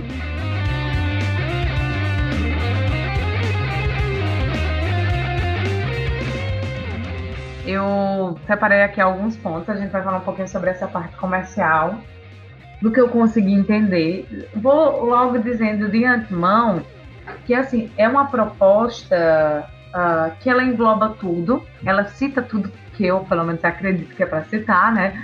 Nunca organizei um evento, mas achei que todos, tudo que deveria ser contemplado foi. Mas é tudo um pouco. não é tão detalhado. Algumas coisas, assim como os ingressos, que a gente vai falar, mas algumas outras coisas eles meio que citam por cima, porque a proposta final comercial eles vão entregar agora em setembro para a FIFA. Eu queria começar, inclusive, falando, para as pessoas entenderem, né? Toda, todos os direitos comerciais pertencem à FIFA. Né? Eles abrigam, são anfitriões, os lucros, digamos assim, que, ai, mas e aí? O que é que eles vão ganhar com isso? Né? Qual é a renda que eles têm? É com o PIB. Né? O PIB deles, eu estava até vendo aqui, Duda estava falando a questão do não sabia o quanto a, a França tinha ganhado, eu também não consegui achar, mas estava vendo uns números bem interessantes aqui do quanto o PIB deles teve um aumento super significativo depois da Copa do Mundo é, feminina.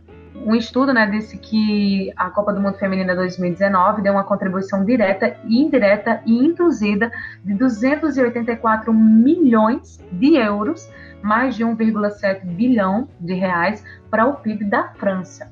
Então, é dessa forma que os países ganham, mas o, os direitos comerciais são todos aí da FIFA, né? até porque é ela que investe, de, de certa forma, né? O, o, custo, enfim, desse, de, de toda a logística é, da FIFA. E ela possui já alguns modelos de orçamento, né? Um modelo mais genérico, e aí os países sedes, nesse caso os países, né? Eles tentam apresentar uma proposta comercial adequada a esse modelo de orçamento da FIFA, adequada até o que a FIFA pretende investir, enfim, gastar com, com esse evento, né? Isso para todos os eventos que a FIFA realiza. Então, eles têm que se adequar a esse modelo, levando em consideração, claro, a realidade de cada país. Esses modelos da FIFA, eles contêm todas as obrigações que devem ser executadas pelos países sedes. Então, o plano comercial deve garantir, né, no caso o plano comercial aí da Austrália e da Nova Zelândia, tem que garantir que todas essas obrigações serão compreendidas e totalmente custeadas. Além do modelo de orçamento que a FIFA tem, o plano comercial ele deve ser baseado principalmente pelo orçamento da FIFA aprovado aí para a Copa do Mundo Feminina de 2023. Só para a gente trazer uns números, o gasto previsto para Austrália e Nova Zelândia chegou a 107,7 milhões de dólares, cerca de 523 milhões de reais. Com as contribuições do governo, dos governos, né, no caso, confirmadas aí em até 75 milhões de dólares. É, a gente está falando de dólares. Eles fazem todo, todo esse plano foi em dólares. É, no caso da Nova Zelândia e Austrália, eles falam que esse orçamento de despesas vai, vai ser desenvolvido de acordo com o conhecimento e o histórico de competições de futebol anteriores e grandes eventos esportivos. Então, eles fizeram esse plano comercial deles pensando né, na, nos eventos que eles já tinham realizado e observando também outros países que sediaram grandes eventos aí de, de futebol. E aí bolaram o plano dele deles. E uma coisa que eu achei interessante que eles trazem nesse ponto comercial é que eles querem não apenas é, com, com o evento custear o próprio evento, mas eles falam bem claramente em superávit, ou seja, eles não querem apenas que o que seja arrecadado dê para pagar o evento, mas eles, eles dizem que vão conseguir arrecadar tanto que vai sobrar. Isso eu estou falando uma linguagem bem simplista, obviamente, na proposta eles falam de outra maneira.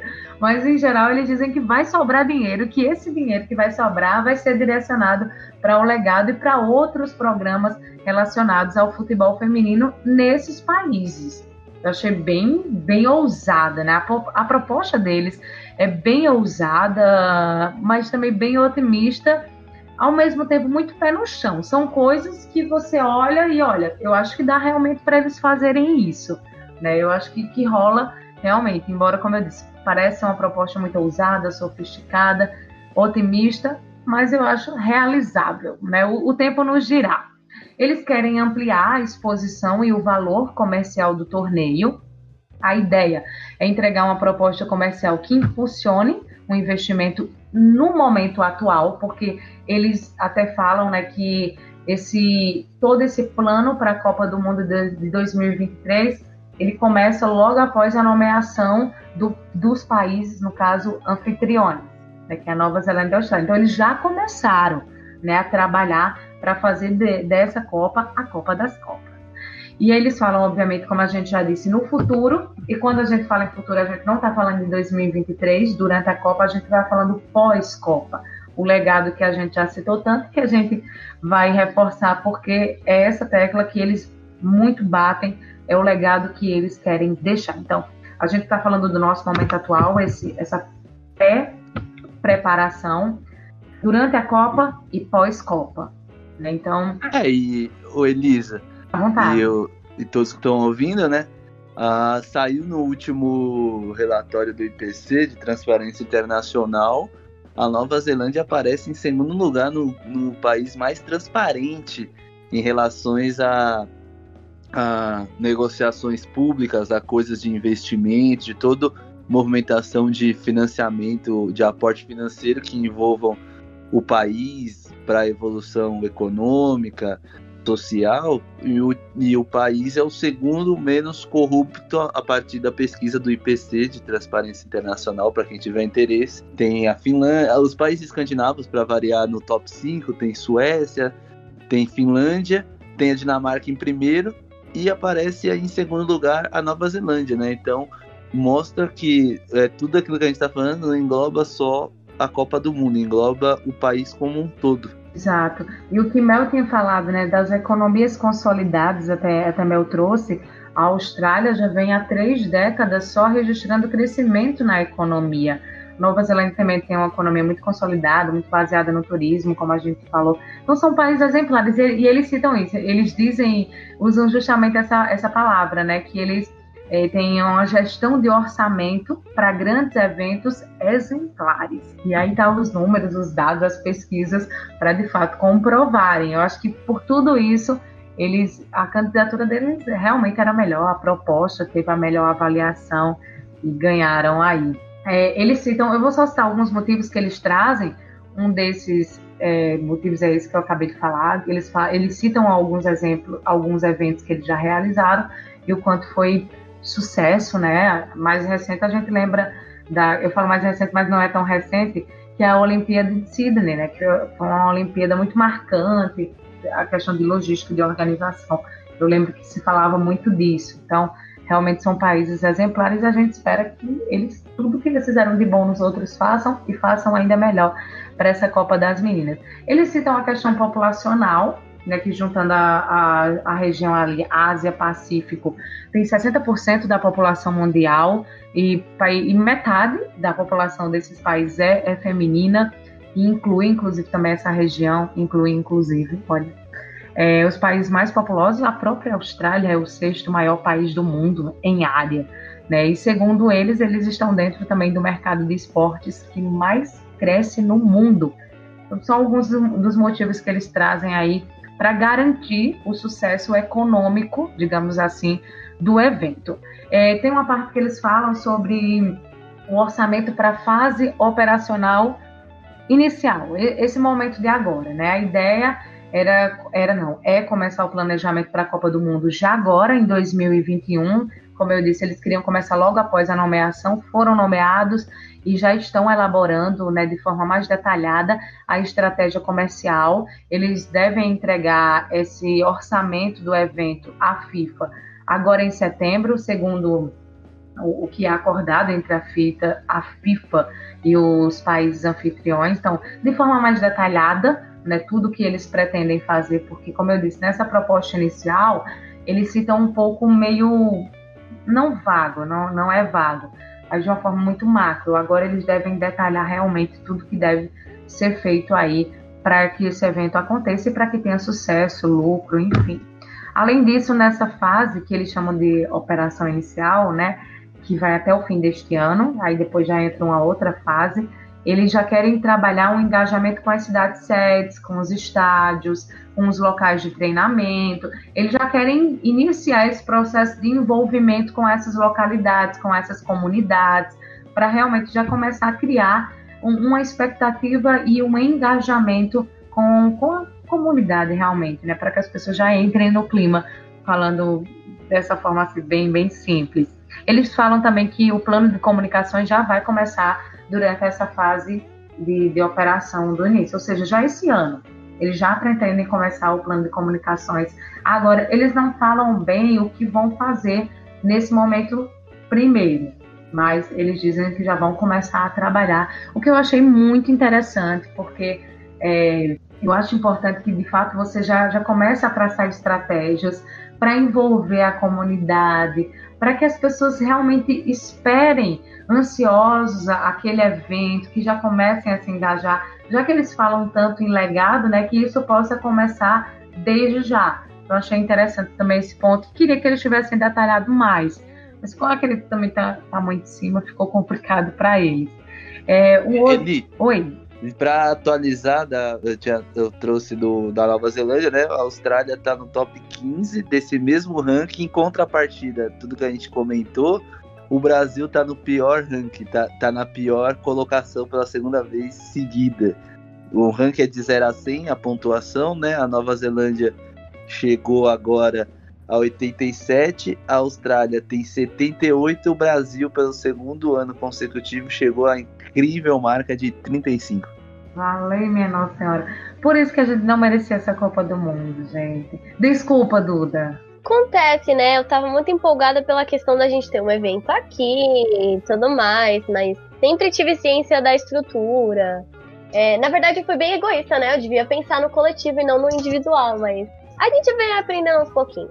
O que é bizarro, né? Porque para quem é, teve tanto grandes eventos de 2007 até agora, é incrível não ter nenhum legado, nenhum zero, zero, não tem é. nenhum. A gente viu recentemente uh, o velódromo do Rio de Janeiro com goteira, as vilas pan-americanas e olímpicas largadas. Então é incrível, uma Copa do Mundo que eles quiseram politicamente abrir para o Brasil todo, mesmo o Brasil sendo muito grande, poderia ter sido feito em menor escala para evitar viagens, gastos e também elefantes brancos. E foi feito daquela forma, então é, é, é o maior absurdo se torna, é, se torna ainda pior quando a gente vê que com tudo isso a gente teve todas as possibilidades do mundo para ter um legado e tem zero. O pior de tudo é que a gente não deixou um legado nem para a gente, porque como a gente estava citando lá no início, né, muitos países já sediaram grandes eventos e que a gente, citando a Copa do Mundo Feminina, né, muitos países já tinham sediado e aí a gente também não via um legado. pelo menos para fora. Mas, por exemplo, os Estados Unidos têm um legado deles mesmos, já é um futebol muito fortalecido lá. Enfim, é claro que ainda tem muitas coisas a serem mudadas. Mel até citou a questão da seleção, que liga na justiça, enfim. Mas pelo menos para eles ficou um legado. Pode não ter ficado para o mundo. A, a, França foi que saiu fora da caixinha, que além de deixar um legado para eles, né, como a gente já citou a questão até dos times franceses que estão entre os melhores do mundo, eles deixaram para os outros, porque agora fica todo mundo querendo superar. Aqui no Brasil a gente não deixou para a gente, deixou para ninguém. É, eu acho que em relação aos eventos do Brasil, o legado que a gente deixa para fora é sempre do brasileiro, né? Da, do povo acolhedor, da torcida. Mas questão de estrutura, de organização, de planejamento, aí é outra história. Não, não tem o que deixar marcado, né? Eu acho que, na verdade, sei lá, Comitê Olímpico deu chance para o Brasil sediar as Olimpíadas e a FIFA deu chance para o Brasil sediar uma Copa, sei lá, no caso, por ser o país do futebol, e fala assim: não, vamos dar uma chance agora, entendeu? É isso, gente. não, não sei. Eu acho que foi muito político, né? Eu acho que tanta. Eu acho que todos essas, esses grandes eventos no Brasil passou exatamente por política no momento é, que todos nós sabemos quem estava lá, Melange, a Nusman, a Ricardo Teixeira, todo essa, esse conluio, já teve o João Avelange, esse conluio político agregou todos esses grandes eventos do Brasil, não poderia ter feito nenhum, porque no, é o que a Elisa falou, legado interno zero, e nem tivemos, nem projetamos nada, e aí esse conluio todo político trouxe de mão beijada e mesmo assim o Brasil agiu como o Brasil. Não, não fez nada para mudar. Gente, posso fazer um contraponto aqui? Eu não quero em nenhum momento. Pode.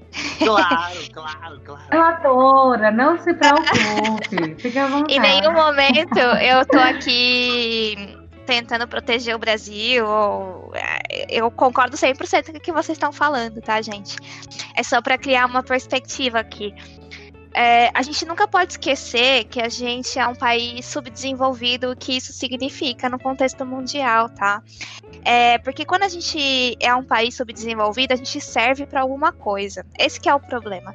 Então a gente vai ter os países desenvolvidos que vão ganhar dinheiro sobre a nossa massa trabalhadora, que não tem saúde, que trabalha mais de, 12, mais de 8 horas por dia, que ganha muito pouco, não consegue sustentar sua família, não consegue colocar comida na, na boca das suas crianças, não consegue criar suas crianças.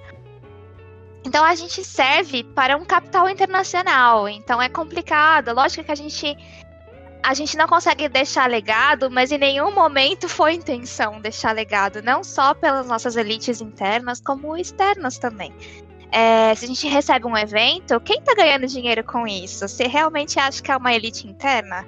A elite interna ganha pouco, né? É a elite internacional. Quem ganhou com a corrupção aqui? Quanto que a FIFA lá na Suíça ganhou? Entendeu? Eu não quero em nenhum momento justificar ou tirar, né, ou, ou passar pano pro Brasil. Só que a gente está num, integrado num contexto muito maior. E a gente, infelizmente, o sistema ali é feito para que a gente se auto-sabote. O Brasil é tão bom que ele consegue se auto-sabotar. A gente é tão bom para esse sistema que a gente chega a esse ponto. É muito triste, com certeza. E a gente tem que criticar, tem que cobrar transparência. Isso não, não muda em nada a nossa realidade. Só que a gente também tem que mirar para quem que a gente vai levar o nosso, entre aspas, ódio, né? Para quem que quem que gente, quem que é o nosso capitalista aqui, né? Que a gente tem que matar para ter a nossa revolução, né? É, só para a gente ter um pouquinho mais assim, é, para que, que não fique tão negativo também, né? A questão não é só o Brasil, é todo o contexto que a gente está inserido. É uma relação de amor e ódio, gente. Com certeza, com certeza. Que assim, fazer um desabafo. É, apesar da Copa de 2014 ter todo aquele histórico, né? 7x1 e tal. Foi a primeira vez que eu tive a oportunidade de falar com gente de outro país. Tipo, eu encontrei dois chilenos na esquina da minha casa pedindo informação, nunca tinha falado espanhol na minha vida e ajudei. Então, assim, pra mim, eu tinha 16 anos, era coisa de outro mundo. Meu Deus, eu falei espanhol com gringos, sabe? Então tem essas coisinhas que eventos aqui acabam proporcionando, mas claro, a gente sempre tem que cobrar, né? Não dá para só aceitar tudo que acontece. É, eu acho que essa é a pegada. É, os dois lados da moeda. Uma coisa, uma coisa, uma coisa, outra coisa, outra coisa o evento é maravilhoso, isso a gente não pode tirar, a gente só não pode fechar os olhos em cima da, da nuance que a Mel falou. A nuance crítica e política que foi envolvida para trazer esse evento foi, foi problemática, mas se chegou o evento, vai ser realizado, é maravilhoso, é bom. E é bom para todos os lados, para todo mundo. A sua experiência é um exemplo.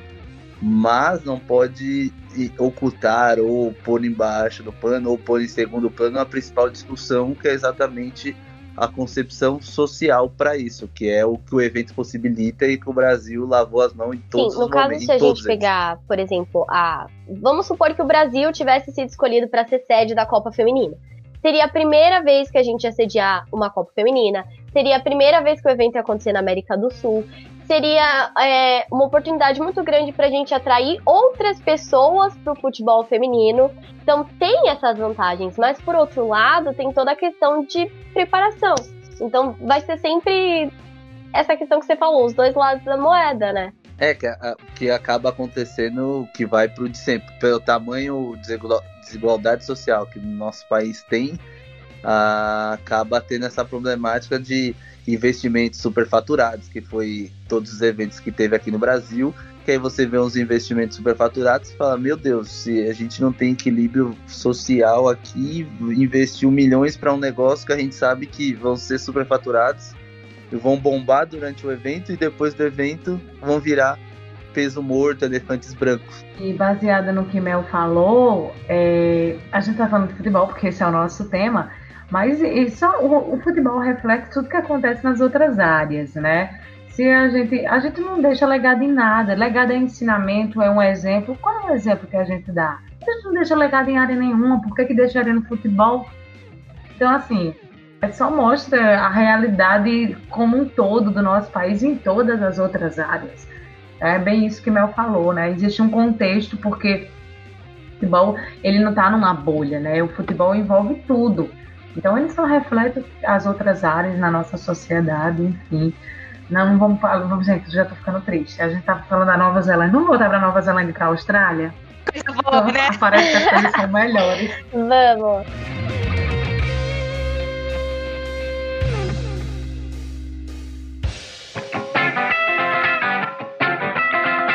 Falar um pouquinho sobre a questão deles falam na proposta comercial do engajamento dos torcedores, é, porque uh, Dudinha já falou, Duda, é, Mel já falou também, daqui a pouco eu vou botar Melzinha, Alissonzinho, Dudinha. E sobre essa questão do engajamento né, dos torcedores, que já é algo que, que a gente vê lá. Estava até vendo um dado no final do ano passado, acho que novembro, salvo engano, Teve um amistoso da Austrália com o Chile, a Austrália inclusive ganhou, e num amistoso eles conseguiram mais de 20 mil pessoas para assistirem o, esse, esse jogo. Eu achei um dado bem interessante, talvez para algumas pessoas pareça um número pouco, mas eu fiquei pensando assim, quantos amistosos da nossa seleção conseguem ter 20 mil pessoas. Então, eu achei um dado bem bacana, assim, mostra que as pessoas já estão começando a parte do trabalho que está sendo feito, né? Lá na Austrália, também no, na Nova Zelândia, que as pessoas já, já têm esse interesse pelo futebol, e aí o que eles querem é que isso aumente. E a ideia para que isso aumente, é, eles querem, obviamente, atrair patrocinadores, né? E eles citam, inclusive, que a W League e as Matildas, a W League lá da Nova Zelândia e as Matildas, atualmente contam com o apoio de 12 patrocinadores, né? As duas juntas. E aí, eu fazendo um comparativo aqui com o Brasil, a gente vê o nosso, no Campeonato Brasileiro Feminino, nosso primeiro patrocinador oficial agora, que é aquele Guaraná que a gente tanto adora. Então, só a título de comparação, eles têm 12 eu não, eu não consegui achar o quanto é de cada, mas tem bem mais do que a gente. A gente só tem um e a primeira vez foi agora um oficial, né? Eu acho que a gente já teve alguns pontuais, alguma coisa assim. E a ideia deles é através da fazer com que a Copa já possa atrair mais, patro, mais patrocinadores e eles sabem que para isso, né, para atrair patrocinador, é preciso atrair público, é preciso que as pessoas se interessem para que as marcas também queiram investir, apoiar. E aí a ideia deles é criar, em parceria com a FIFA, novas categorias de torcedores nacionais que, segundo eles, ficarão ativos durante a competição, mas continuará também após o torneio. Né? Para atrair público, é, para o futebol feminino na Austrália, Nova Zelândia e Ásia Pacífico. Eu não consegui entender bem essa questão dessas categorias de torcedores. Eu não sei se são programas de sócio, alguma coisa assim. Acredito que eles vão trazer mais detalhes nessa proposta que vão entregar agora em setembro para a FIFA. Mas eles falam aí de criar novas categorias de torcedores. Vamos esperar para ver exatamente como é que isso vai acontecer. É, vamos falar sobre os ingressos, que eu acho que é uma das partes mais importantes, uma das partes que eles frisam Elisa. Bem. Oi. Desculpa, posso te interromper? Pode, deve. Duda, até você se eu estiver falando alguma besteira, você pode até me corrigir por você que leu a parte de fãs. Mas, não sei, na minha cabeça, quando eu escuto que a intenção é desenvolver os, sei lá, ou ter alguma coisa mais direcionada para os fãs, é, eu penso muito na questão, até assim, de entre aspas, criar um mercado, sabe? Porque a gente tá falando aqui, ah, futebol feminino, a gente quer que as pessoas acompanhem mais e tal. Mas eu não quero só que as pessoas sentem, liguem a TV e falem, nossa, que jogo bonito. Eu quero que elas saibam o nome da jogadora, saibam onde elas jogam, saibam é, não só assistir e falar, ah, legal. É, desconstruir o preconceito na cabeça e assistir com, com isso, valorizando as mulheres, sabe? Tem uma pesquisa da Nova Zelândia que fala assim: quando você. Ah, é, quais são as palavras que mais são associadas às mulheres atletas? A primeira palavra é que a mulher não é casada. É horrível. Isso na Nova Zelândia. E aí, é, ou, sei lá, as fotos geralmente são com o marido, nunca é só ela. Entrevista nas Olimpíadas do Rio, 20% das entrevistas sobre as atletas foram, na verdade, com o treinador e não com elas. Entende? É, então eu acho que tem toda uma questão assim de educar e criar nossos fãs para que eles assistam a competição de maneira adequada entende? Eu imaginaria que a, o projeto, quando a gente está falando dos fãs e de educar os nossos fãs, trabalha muito nessa questão, sabe? Porque, infelizmente, não é um produto assim tão consolidado quanto o futebol masculino, que as pessoas sentem e falam assim: ah, esse é Neymar, eu já sei onde ele jogou, eu já sei se eu odeio ele, eu só gosto dele, sabe assim? Infelizmente, com o futebol feminino, a gente tem que ter um pouquinho mais de cuidado mesmo. Até para que a gente consiga direcionar para onde a gente quer. E eu acho muito interessante, por mais que não tenha nenhum plano concreto, eu acho muito interessante que eles pelo menos mencionem. Uhum. E eu espero realmente acompanhar, a gente conseguir acompanhar e ver quais são as coisas mais concretas, né? É um, é um olhar do, independentemente de gênero, tá um. É, é criar um vínculo, né? É isso que eles propõem. É que se cria um vínculo da, da, do público com o futebol feminino, não apenas com a seleção, mas com o futebol feminino. E como a Mel falou, que não ligue apenas para assistir o jogo ali da seleção, mas que esteja envolvido com a causa, porque é uma causa. O futebol feminino é uma causa.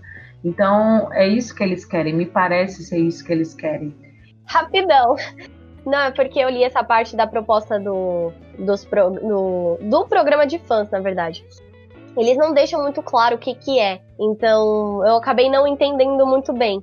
Mas a, além disso que a Mel falou, que a Elisa também citou, é aquela ideia de fazer o, o, torcedor se sentir em casa, mesmo longe, né? Então acho que a gente tem que realmente esperar um pouquinho para ver o que, o que, que serão esses programas de fãs, mas eu acho que é uma proposta bem acolhedora, assim, você ter aquela preocupação também com o torcedor, criar aquele vínculo.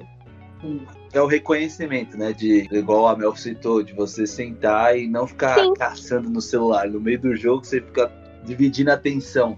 TV, celular para descobrir quem tá jogando, que é o número tal, e você saber, ah, vai jogar a seleção das Matildas está em campo. Poxa, olha, essa daqui joga no Chelsea, ela joga bem, joga nessa posição. É saber as posições, o nome, e não simplesmente, ah, nossa, eu lembro dessa jogadora há três anos ela jogou contra o Brasil nossa, três anos. Depois disso, você não viu mais essa jogadora? Essa é a questão, acho que eles buscam de refrescar sua memória o tempo todo, de ficar ligado, ter acesso a esse tipo de conteúdo, tanto como tendo masculino, tendo feminino. Né?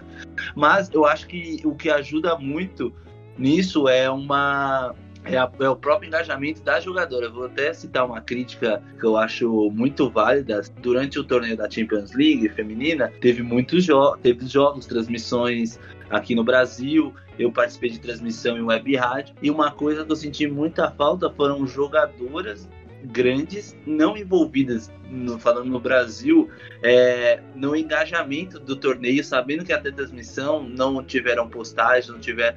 Ah, tudo bem, mas elas viram, mas não precisa postar. Mas eu acho que por ser uma causa muito grande social, acho que merecia esse engajamento delas que bu que está buscando também, assim como a gente, esse reconhecimento. Eu acho que elas deveriam ter posto muito mais coisas na rede social, assistindo, mandando força, aquelas coisas clichês, mas que indicavam que elas estavam lá também apoiando as meninas. Por exemplo, a gente viu no dia seguinte jogadoras, ou à noite mesmo, jogadoras avisando que estava on esperando o Neymar no dia seguinte, mas não postaram nada durante os jogos da Champions League feminina que é da categoria delas. Eu acho que é, é esse elo de relação que tem que ter para ter dos dois lados. Você ter é, essa reeducação, essa reestruturação esportiva assistindo para ter essa consciência social e ao mesmo tempo também quem está lá no meio quando pode também se envolver assim como a, a rap não se envolve, por exemplo. É, é, de fato ter essa consciência, né, que você falou, o futebol feminino é uma causa social. E aí nós precisamos estar engajados, não é só ligar a TV, ah, tô dando aqui uma audiência. É compartilhar. Eu, particularmente, sempre faço isso. Começa um jogo de futebol feminino, eu tenho muito, alguns grupos de futebol, então coloco. A maioria só tem homem, mas tem homem, muitas pessoas querem assistir. Ah, valeu, obrigada. E liga a televisão para assistir também, coloca numa rede social. Isso eu tô falando de mim que tem um seguidor. Imagina essas mulheres que têm centenas, milhares. Então, é uma repercussão. Então, eu acho que é bem isso. Elas também têm que ter essa consciência, né? De que a gente precisa realmente falar. Não, ah, mas eu tô fazendo a minha parte, eu tô assistindo, mas fala, sabe? Divulga. A gente sempre tem que fazer mais. É nada contra o que ela faça, é, por pelo Neymar, no caso, por gostarem, entenderem e, e, buscarem essa aparição, mas pela causa social, que é o seu, a sua própria categoria, você também tem que demonstrar, por mais que, vamos supor, não é obrigação dela, mas também ela poderia postar lá e nem assistir o jogo, mas para reforçar a causa, muitas pessoas seguem elas. Então, você postar que tá vendo aquilo ali, você fala, poxa, olha lá, você cria um elo dentro da mente da pessoa que você também apoia a causa independentemente se seu time tá em disputa, se é se tem brasileiro ou não, ou se tem é uma jogadora que você não é brasileira, mas você não gosta, mas você tá apoiando a causa. E você não demonstrar isso num mundo como o de hoje, vai acontecer as críticas. Você fala, poxa, batalhamos tantos por isso, pela categoria, e na hora do vamos ver, a gente continua lá do lado a lado e você tá postando pro dia seguinte de um jogo que todo mundo sabe que as atenções serão maiores. Isso. Vou falar dos ingressos, que os ingressos, assim, eles detalham melhor, já trazendo uma tabelinha aí de preço, de possíveis preços, não sei se vai se manter isso. Isso me lembra, às vezes, é projeto de pós-graduação, de um mestrado se apresenta quando entra lá muda tudo, mas enfim, vamos ver. Um dos principais pontos da estratégia deles, de atrair público e também atrair patrocinador, é o plano para atrair a galera para os estádios e o principal caminho que eles me parecem querer seguir para alcançar isso, né, alcançar a galera é, ir para o estádio tem outras coisas, mas o principal me parece ser os ingressos acessíveis. Segundo eles, o objetivo dos ingressos acessíveis é alcançar estádios lotados, gerar fortes retornos comerciais e fornecer um legado de fãs engajados. Com a proposta que os bilhetes vão custar aí para criança, né, estarão disponíveis a 5 dólares e todos os ingressos para os jogos devem custar menos de 90 dólares. Dessa forma, eles pretendem atrair aí para os estados, né, ao longo da competição. A ideia deles é que quando terminar a competição, cerca de um milhão e meio de pessoas tenham passado pelos estádios onde vão acontecer os jogos. Só a título de comparação, a gente sempre falando que eles querem superar a França, a França conseguiu 1,2 milhão de pessoas ao todo, né? Foram aí para os estádios em 2019 assistir os jogos das meninas. Eles querem 1,5. Vamos ver se eles vão conseguir, estaremos torcendo para que sim. Trazendo rapidamente aqui a tabela, eu entendi que esse menor valor é sempre para criança e esse maior valor aí para adulto. É, eu acho que é isso, porque eles falam 5 dólares para crianças e ali na linha dos 5 dólares tem os outros valores, então acho que seria. É, exato, então eu entendi isso. E aí no jogo da abertura a ideia deles é 11 dólares para crianças e 64 para adulto, que é jogo da abertura, jogo inaugural, tá, tá nesse valor aí, que eu acho que jogo da abertura vai ser na Nova Zelândia, não é isso? E o jogo inaugural, eu acho que. Será que é o do outro dia na Austrália? Em Sydney? Boa pergunta. Porque tem jogo de abertura e jogo inaugural, porque pensa, deve ser. Mas, Enfim, mas é. os dois são o mesmo preço. É 11 dólares para crianças e 64 para adulto. Aí ali na fase de grupos deve custar, em média, 5 dólares para as crianças e 30 para adulto. As oitavas, né, isso, 9 dólares para as crianças e 47 para adulto. Quartas de final, 10 dólares criança, 53 adulto, semi 13 dólares, criança 62 dólares adulto, a disputa do terceiro lugar 9 dólares, dólares, gente, eu tô falando certo, tô, dólares, crianças e 47 adulto, e a final 13 dólares, as crianças e 87 adultos. Então esse seria o valor mais alto aí o jogo da final, obviamente, né? 87, como eles prevêem. Menor valor 5 para crianças e nenhum maior do que 90 dólares. Então, essa é a tabela não. que eles trouxeram. Não é isso, não? Não, tá certo, tá correto. Eu acho ah. que em cima dessa, da, da, dessa tabela de preço, eu acho perfeito que você entende qual é o seu impacto, o que, o que você busca e exatamente crianças, porque crianças vão criar Isso. novas gerações e essas gerações precisam ter contato desde pequeno. Então, você não dificulta, você facilita a entrada deles. Você cobra barato, você instiga ele a estar presente na maioria dos jogos. Então, acho que toda essa tabelação, a forma que é feita, o, o conceito social e econômico do seu próprio país, você sabe quanto pode cobrar por cada um desses ingressos, que eu acho que uma das grandes faltas de manejos aqui, pegando o Brasil novamente, pela nossa economia, a, a questão de precificação, mesmo para clubes e quando vai para a seleção, é muito alta. Você se afasta quem deveria estar tá próximo e sempre vai repetindo os mesmos públicos dentro dos estádios por conta de, de acepção de sócio torcedor, mas que pro, pro trabalhador, como o Amel já citou, isso daí é muito pesado. Cara, ter essa, essa essa obrigação de todo mês ficar pagando mensalmente um valor e ainda paga pelo ingresso, se desloca. Então, essa precificação e esse cuidado para a organização da Copa dos Jogos, acho que é essencial para um conceito do legado deles serem tão extenso. É exatamente isso. Olha, estou possibilitando que a nova geração perceba o que é o esporte, independentemente do gênero, que ele tem acesso desde criança e que ele vai ter esse conceito passado para outras, para outra, dentro da sua criação, dentro do que vai ser adulto no futuro, do que vai ser da família dele posteriormente, do que vai ser do filho dele, e assim vai fazendo aquela coisa endêmica, esticando, uma centopeia, é, é, incrível. Eu acho que esse é o ponto mais importante esse que você falou. Além de ser uma excelente estratégia comercial, por quê? Porque criança não vai só a um estádio. Criança vai acompanhar. Então aí você já tem duas pessoas. Você já ganhou duas vezes. Né? Porque uma criança vai com o pai, ele vai com a mãe, com a avó, com o irmão, às vezes até com a família toda.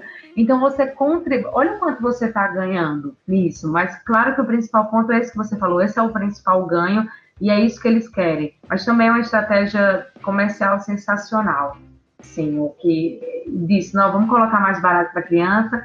E aí eles já vão trabalhando desde agora, porque a ideia deles é desde agora já criar esse engajamento para que quando chegar lá na Copa, essa criança, né, peça aos pais, eu quero ver o jogo, eu quero ir para o jogo, e aí ele vai com quem? Vai com o pai, vai com a mãe, com o irmão, enfim. Então, eu achei muito boa também essa, é a que eles trazem mais detalhada essa parte do, dos ingressos. Eu espero que se mantenha. Transformar a cultura. Isso. É, tem uma parte que eles falam também sobre a questão. Eu achei interessante, não é tão interessante, mas é interessante, que é da hospitalidade dos estádios. Quando eles falam de hospitalidade, é mais falando de infraestrutura, porque, segundo eles, os estádios que vão receber os jogos estão preparados para grandes eventos e que por isso a FIFA já terá uma receita forte através das vendas de hospitalidade. E aí eu entendo que é das vendas de locais, por exemplo, de lojas que ficam ali nos estados, locais para venda de, de alimentos, de bebidas. Segundo eles, são estados que já estão prontos para receber esses grandes eventos com tudo já, já direitinho ali pronto. Eles falam que vão ser várias opções né, para a FIFA ter a oportunidade de desenvolver produtos de hospitalidade em diferentes faixas de preço, atendendo a um público mais amplo. E eu, uma outra coisa que eu achei interessante é que eles disseram que a FIFA não, não vai ter nenhum gasto, não sei se também seria, mas eles falam que não vai ter nenhuma despesa de capital prevista com nenhum investimento em estádio, transporte ou infraestrutura de acomodação. Não vai ter, não tem preocupação com isso. Nós estamos prontos nos nossos estados, transporte, infraestrutura, coisa que nós não podemos dizer aqui com o nosso país. Mas enfim, então deu a entender que está tudo pronto lá. Se a gente quiser amanhã a Copa ela acontece. Não será possível. Infelizmente, Corona não deixa. Ficaremos para 2023. Tem a parte do Merchan também, que eles é os fãs de futebol, que Duda já falou um pouco sobre isso. Eles falam até que lá na, na Austrália, eles falam assim, os fãs de futebol já são conhecidos por demonstrar apoio e paixão por suas equipes. E aí eles entram numa parte que eu gosto muito, que a Duda também gosta muito, que é mercadoria do evento. Compra de mercadoria conectado com o evento é uma parte importante da experiência do torcedor né? A gente comprar aqueles objetos que são ligados, como os mascotes, faixas, bandeiras, camisas das seleções, enfim, tudo isso. Evento, é, é, mercadorias que conectem, como eles falam, o torcedor, né? E melhorem essa experiência do torcedor. Eles dizem que vão garantir que haja oportunidades para os torcedores comprarem o FIFA Mercadoria da Copa do Mundo Feminina em todos os estádios, Imagino que existirão lojas que venderão aí mercadorias ligadas a criadas exclusivamente para essa Copa do Mundo de 2023. Também poderemos comprar, segundo eles, em sites de fan experience e principais pontos da entrada e saída em ambos os países. Então você vai entrando ali na Nova Zelândia, um camelô, não sei, alguma coisa, você já vai estar vendendo essas coisas para a gente. Pelo menos é o que eles disseram. Não sei se vai ser um camelô, mas alguém estará vendendo ali alguma coisa. Um representante FIFA, drive-thru, a gente entrando lá no país, já vem o carro vendendo as coisas para a gente. Entendi assim. Vamos ver. É, tem uma parte também que eles falam sobre a questão do, dos direitos de marketing, né?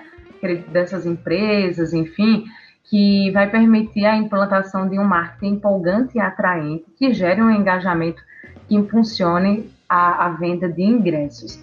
É, quem faz essa, essa venda de marketing é a FIFA, vamos ver, mas ele, eles falam é, que o orçamento permite a criação de um multicultural programa de envolvimento da comunidade, um principal programa, eu gostei muito dessa parte, de um principal programa de educação escolar. E eu não, eu queria que eles detalhassem isso. Eu não eu acredito que na proposta agora de setembro eles vão detalhar. É, mas só de eu ver esse programa de educação escolar eu já gosto. Queria saber exatamente o que é que eles vão fazer, mas vem muito no que a gente já vem falando desse envolvimento desde a infância de você já gerar no público infantil esse engajamento, esse interesse, para que essas pessoas elas lotem os estádios junto com as suas famílias, que elas já manifestem de fato esse interesse em assistir, em acompanhar os jogos, as jogadoras. Então, eu achei bem interessante e eu acho que começa por aí mesmo. A gente tem que ir onde o público está, a gente não, não deve esperar eles virem, né? É na escola que as crianças estão, então é, é na escola que a gente vai trabalhar esse engajamento. Eu achei interessante, queria saber o que exatamente vai ser feito aí nesse programa de educação escolar. Eles também falam em um apropriado nível de gasto de mídia. Não entendi esse ponto, então vamos cortar esse ponto, tá? Eu separei aqui, mas eu não entendi bem assim como é que vai ser esse apropriado nível de gasto de mídia. Mas eles falam, eh, eles desejam iniciar esse plano de mídia já agora, nessa fase inicial, que, como eu falei, começou acho que em junho ainda, julho, e vai até dezembro. Eles chamam esses meses, esse segundo semestre, já da fase inicial. Eles já querem começar esse plano de mídia. Acredito que vai ser mais um plano de mídia local, por enquanto por lá, porque as primeiras pessoas que eles precisam engajar, chamar atenção é da, é da comunidade local mesmo. Então, acho que é por aí que eles vão começar. Eles, o projeto também promete a programação dos horários das partidas, de forma que maximize a exposição em outras regiões das transmissões. Também não entendi muito bem essa parte. Alguém entendeu? Eu acho que é a questão dos horários, não é? É por causa do fuso horário, né? Tem que ser um horário que fique bom para a Europa e para a América do Sul também. Ah, interessante. É, eu então, acho que, eles... que é essa a intenção. Ah, ah, então entendi. Então que bom que eles também pensaram nisso né? Porque as pessoas já dão tanta desculpa às vezes para não acompanhar se fosse um horário, sei lá, de madrugada. É, a gente sabe que com, com a Copa do Mundo masculina diversas pessoas acordavam de madrugada ali na Copa de 2002, mas a gente sabe que com a gente ainda está caminhando, né? A gente ainda está buscando esse nosso espaço, então a gente meio que tem que se adequar mesmo, por enquanto, até que a gente consiga esse engajamento. A gente quer essa igualdade. Que bom que eles pensaram nisso. Um outro ponto que eles falam é a questão de concessões de alimentos e bebidas. Eles dizem que os estádios que vão abrigar os jogos, eles é, já têm uma vasta experiência no serviço de ofertas de alimentos e bebidas. E a Federação Australiana de Futebol e a de Futebol da Nova Zelândia vão apoiar a FIFA, porque é a FIFA que vai nomear as concessionárias de bebidas, a, as empresas de alimentos e dizem aí que vão garantir com isso, com essa ajuda, fortes retornos de fluxo de receita, né? Então é a FIFA que determina quem é que vai vender ali nos estados, quem é que vai ocupar os espaços que tem, mas eles falam que vão ajudar a nomear, talvez até por empresas locais, né? Não só essas marcas mundiais de sei, fast food, de bebidas famosas, mas talvez até alguma coisa local ali, para que possa dar uma diversidade. Enfim, mas eles garantem que vão ter fortes retornos de, de fluxo aí de, de receita nessa questão. Eu acho uma parte super importante, porque dificilmente a gente vai num estádio e a gente não consome alguma coisa, né? A gente sempre toma um refrigerante, come alguma coisa, e tudo isso gera um, um lucro aí para o evento que está sendo realizado. Então é interessante também falar isso.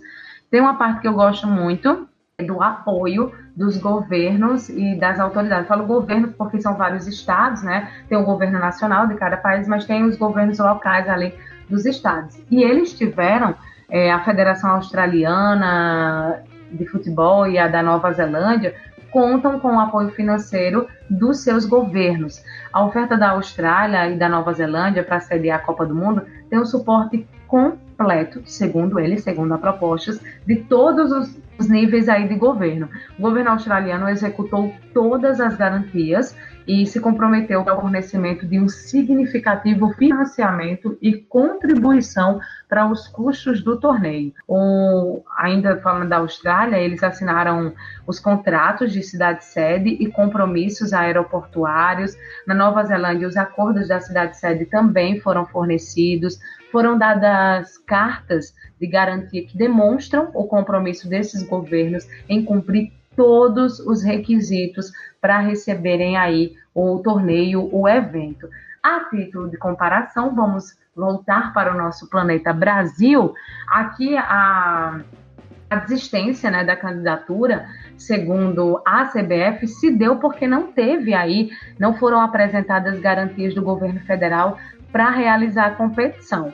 O governo ele elaborou para a FIFA uma carta de apoio institucional. Ele, né, eu estou falando do governo brasileiro. Ele disse que o país estava apto para receber o evento do ponto de vista estrutural, mas ele disse que por conta do cenário, né, de, da economia, austeridade econômica, usar essa palavra, e também por causa do, dos impactos da pandemia, eles não poderiam assinar as garantias que são solicitadas pela FIFA. Então, por causa disso, o Brasil desistiu. Essa foi, esse foi um dos argumentos.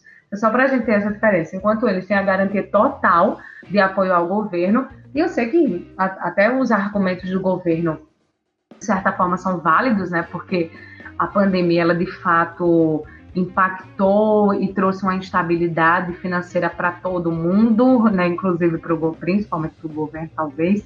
E aí, só que sempre vem aquela perguntinha, mas se fosse uma Copa do Mundo masculina, será que ia rolar isso também? Sempre vem a pergunta. A gente não vai saber porque não era masculina, era feminina, e eles disseram que não podiam garantir, é, assinar as garantias que a FIFA pedia. E aí, só fazendo essa comparação de novo, a Jacinda Arden, ela que é a primeira-ministra né, da Nova Zelândia, ela é, é tipo presidente, né, lá, enfim, chama primeiro-ministro, ela estava tão interessada que ela chegou a ligar pessoalmente para as federações para apresentar o projeto e pedir voto. E ao final, tanto ela, né, como primeira-ministra da Nova Zelândia, quanto o primeiro-ministro da Austrália, o Scott Morrison, acho que é assim, eles ah, fizeram uma celebração em um comunicado conjunto, é, comemorando essa questão de, de terem conseguido é, serem anfitriões, né, vão ser anfitriões do evento. Então, só título, o quanto eles estavam interessados, o quanto eles queriam, assinaram né, compromissos, se comprometeram a fazer tudo que compete a eles, né, tudo que for necessário para receberem o evento. Aí tem um outro ponto é com relação à segurança e à proteção né, do, das pessoas que vão lá. Eu acho que isso é um ponto também muito importante, porque quando a gente vai para outro país é uma coisa que a gente se preocupa, né, que a gente sempre dá uma pesquisada, e aí vai ter um orçamento direcionado para isso, e eles vão incorporar a implantação de magnoto, ai, magnetômetros e equipamentos de triagem nos locais dos jogos. Eles fizeram esse orçamento de segurança baseado no nível de ameaça provável e também vai se estender aos custos relacionados à provisão de segurança nos locais de treinamento, nos hotéis das equipes, nos hotéis da FIFA e também nos locais de jogos. Então, você que vai para Nova Zelândia, você que vai para a Austrália, fique tranquilo que vai dar tudo certo, se Deus quiser. Tem a parte dos voluntários, que eu também acho uma parte muito legal, eu acho que é muito bacana esse engajamento né, de pessoas que vão contribuir para que o evento tenha sucesso, para que o evento aconteça. Eles disseram que, como eles já sediaram outros grandiosos eventos, ele já tem uma cultura e uma história de voluntariado é, nesses grandes eventos que sediaram. E para 2023, isso vai rolar novamente. E eles disseram que vão contribuir significativamente, isso né, vai contribuir significativamente para o fã experiência, que é um termo que eles usam muito. E eles disseram que o programa de voluntariado proposto vai incorporar recrutamento, treinamento, retenção e reconhecimento aos voluntários. Então, a gente que quer também ser voluntária, quer trabalhar, enfim, quer ter essa experiência, vai ter um apoio aí bem bacana lá. Tem uma outra parte que ele fala, que eles falam, né, sobre algumas coisas que geralmente não são feitas, algumas são, outras não, mas que eles estão pensando e que vai ter aí um custo extra, só que eles falaram que eles vão arcar com esse custo extra, que não vai entrar no orçamento geral. Eles próprios vão arcar aí com essas despesas. É, esses serviços eles serão acordados, claro, para serem realizados primeiro com a FIFA, né? E aí, se der certo, eles querem fazer um jogo teste. Eu acho que o jogo teste sempre tem. Não, tenho certeza, porque como é teste, a gente não ouve tanto falar. Mas eu acho que sempre tem um jogo teste. Eles vão fazer um jogo teste, eles vão desenvolver e gerenciar os programas de legados. E uma parte que eu gostei muito é o seguinte: eles vão documentar é, tudo o que eles fizerem para transferir conhecimento para os futuros anfitriões. Olha que legal, porque eu acho, não tenho certeza, que nenhum outro país fez isso. Porque, por exemplo, a gente falando do legado da França, eu estou falando, gente, eu não tenho certeza. Pode ser que a França ou outros países documentaram e repassam isso para os próximos. Eu acredito que não. Mas o legado que a França deixou é o que a gente viu, né? O que o mundo todo viu e quer seguir como exemplo. Eles querem documentar, eles querem deixar isso escrito ou em vídeo, eles não falam, mas eles querem deixar para que esse material possa ser usado para, é tipo uma planilha, uma cartilha, enfim, os futuros anfitriões para copiarem, como o Mel falou, a gente não precisa inventar a roda, né? Se tem algo bom que foi feito na edição da França e dá para fazer aqui na Nova Zelândia, na Austrália, aqui como se eu estivesse lá, né? Mas enfim, dá para fazer lá, por que não repetir se deu certo, né? Ou às vezes você até adapta a sua realidade, enfim. Eu achei bem legal entrar naquela questão do legado que a gente já tanto falou, né? Eles, eles estão muito comprometidos em deixarem um legado. Finalmente eu terminei deixando também o meu legado. Duda tem que ir embora. Um cheiro pra tu, Duda. Ai, um cheiro, que saudade do Ceará, gente. Tudo bem que você não é do Ceará, mas no Ceará também fala um cheiro. Ah, mas... tá. Isso que eu ia falar. Mas ela mudou, ela é de Ceará, eu tava errado até hoje. Tipo, é, ela mudou de estado agora? Não, gente, mas é que lá no Ceará também, também tem essa expressão um cheiro. A gente não dá um beijo, a gente dá um cheiro, né? Aí... Um cheiro. Mas é isso, galera. Vamos despedir. Feliz em voltar a gravar com vocês. E é isso, até o próximo episódio. Até, Beijo. Obrigada. Até Nova Zelândia, Austrália, a gente se vê lá. Ai, amém, que sonho! Beijo. Ai, beijo. É, Alisson, e já que falaram do, do Ceará, né? Vou, vou me despedir em clima cearense. Ei, macho, obrigada, viu? Adorei, que inserção. Ei, macho. Eu adoro esse negócio do ei, macho do Ceará, sensacional. Ah, é. qual que é a expressão feminina? É, tipo, o homem fala pra mulher, é, qual que é? Você sabe? O Ceará não, não sei, porque tudo deles é macho, é macho, macho. Aí eu não sei como é pra mulher. Eu acho que chama de macho também. Lá eles usam muito mulher, mulher. Ei, mulher. Quando tá falando com a mulher, mulher É, mulher. ei, mulher. Mulher. Ei, mulher. Ou, ou bichinho, falam muito bichinho também. Ô, bichinho, tua mãe te vende. Quando a pessoa é muito bonita, fala, bichinho, tua mãe te vende. Gente, o Nordeste é um, é um país. É, é, é um dialeto totalmente de vocês, é muito bom. Ai, ai. Bom, vou me despedir de você. Ei, mulher, e da mulher lá da Alemanha, nossa coordenadora aí do programa, Mel, a Duda, voltamos a gravar, que bom. Um beijo para vocês duas, para esse para essa para continuação, né, para falar sobre essa sustentabilidade aí e um até mais e firme e forte aí pela categoria. Valeu, Ali, um cheiro para você também, até a próxima. Tchau. Tchau. Tchau, tchau.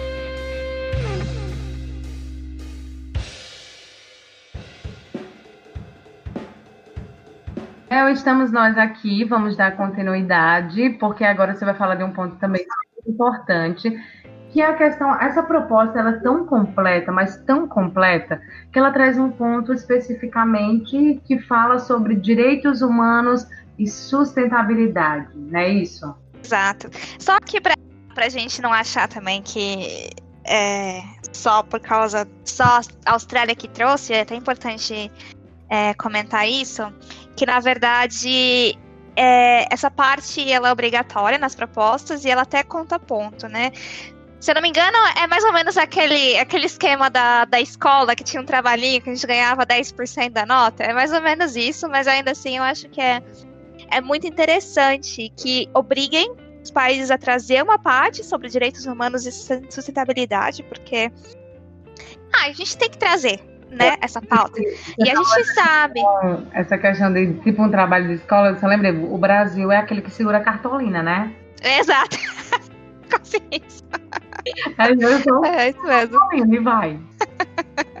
É. E assim, é legal, assim, de verdade, né? A gente vem falando da proposta inteira, né? Quanto a Austrália e a Nova Zelândia são muito profissionais.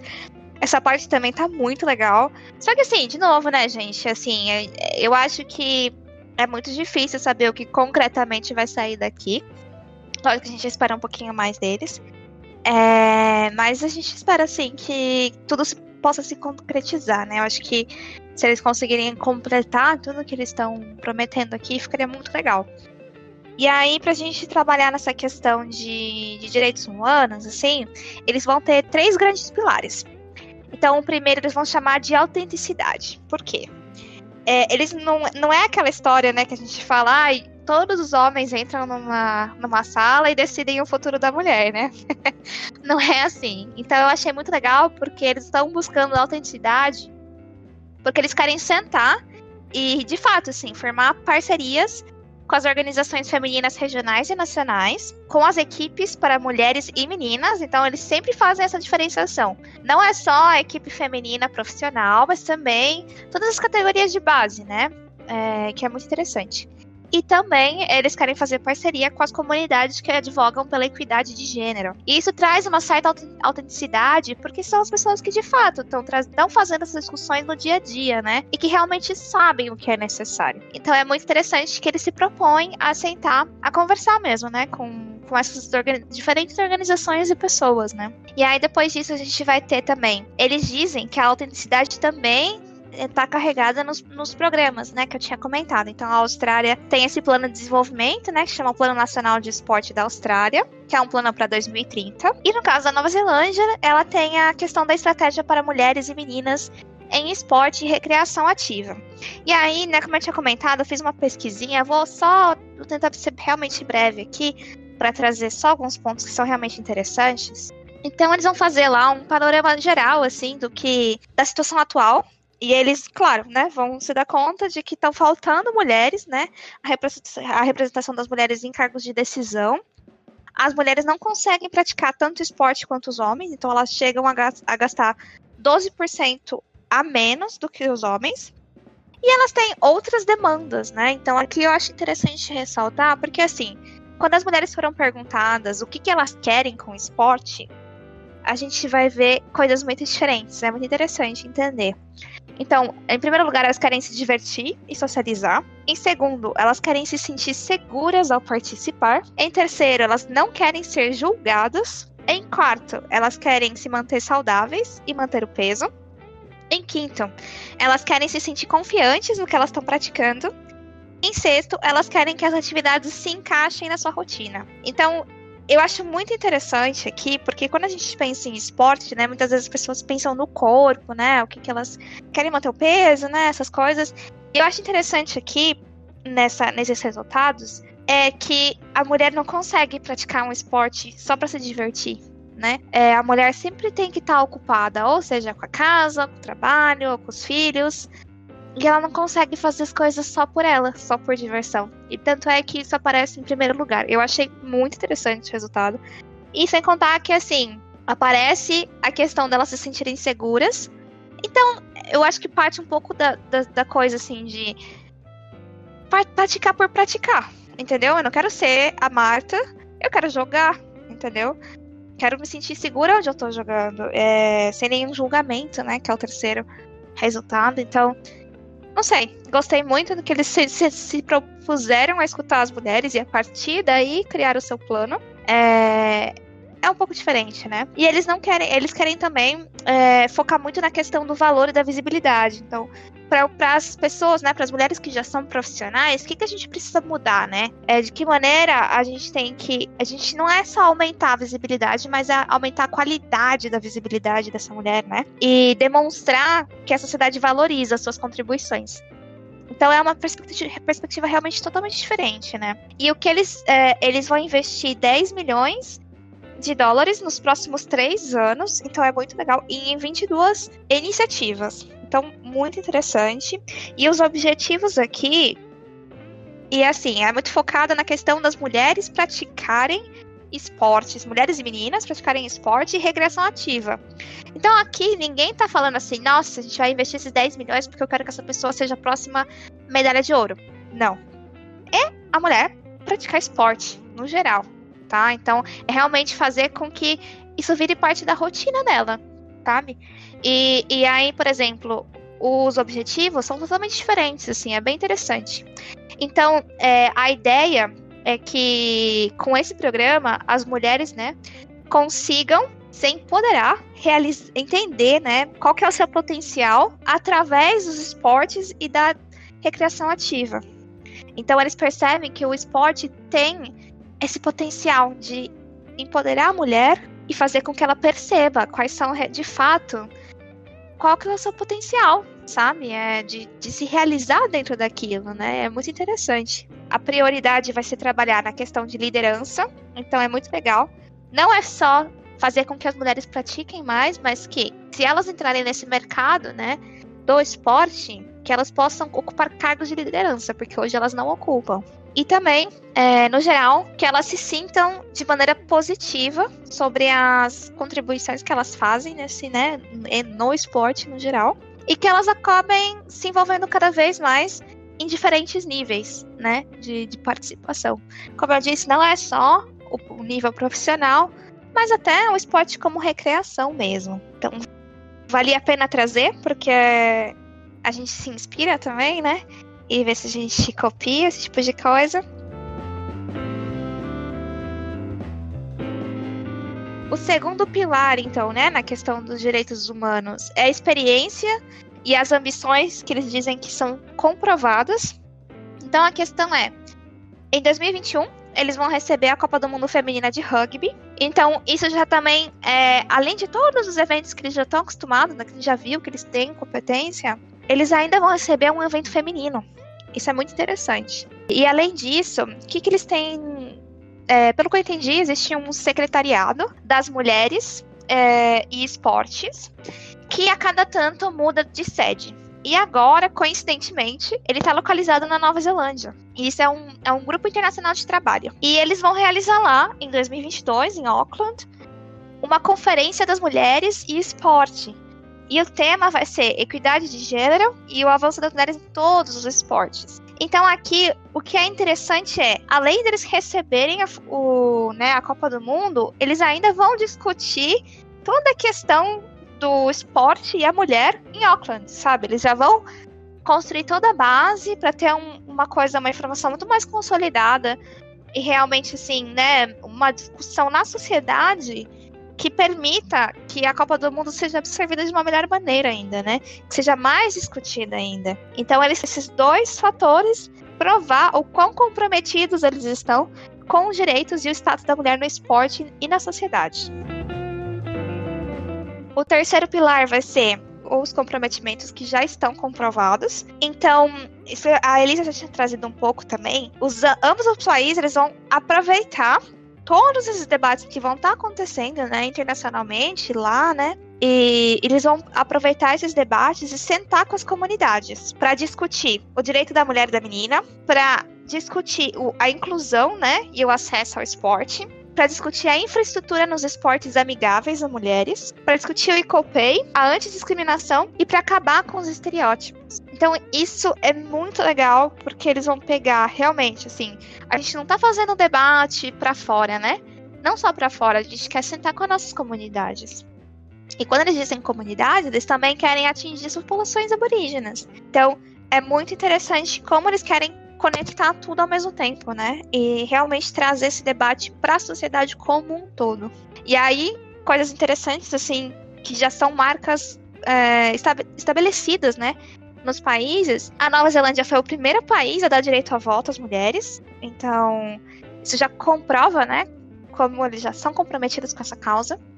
E ambos os países têm tradição de serem liderados por mulheres. Também é muito importante. E é claro, como a gente já comentou, ambos já trabalham com essa questão da paridade de pagamentos nos níveis experientes do futebol. E aí, a gente vai entrar um pouco, assim, na questão do evento sustentável, né? Como eu comentei, em 2018 eles receberam um, evento que se chama Gold Coast Commonwealth, né? É como se fosse, pelo que me pareceu, uma Olimpíada, né, para os países que, que foram ex-colônias britânicas.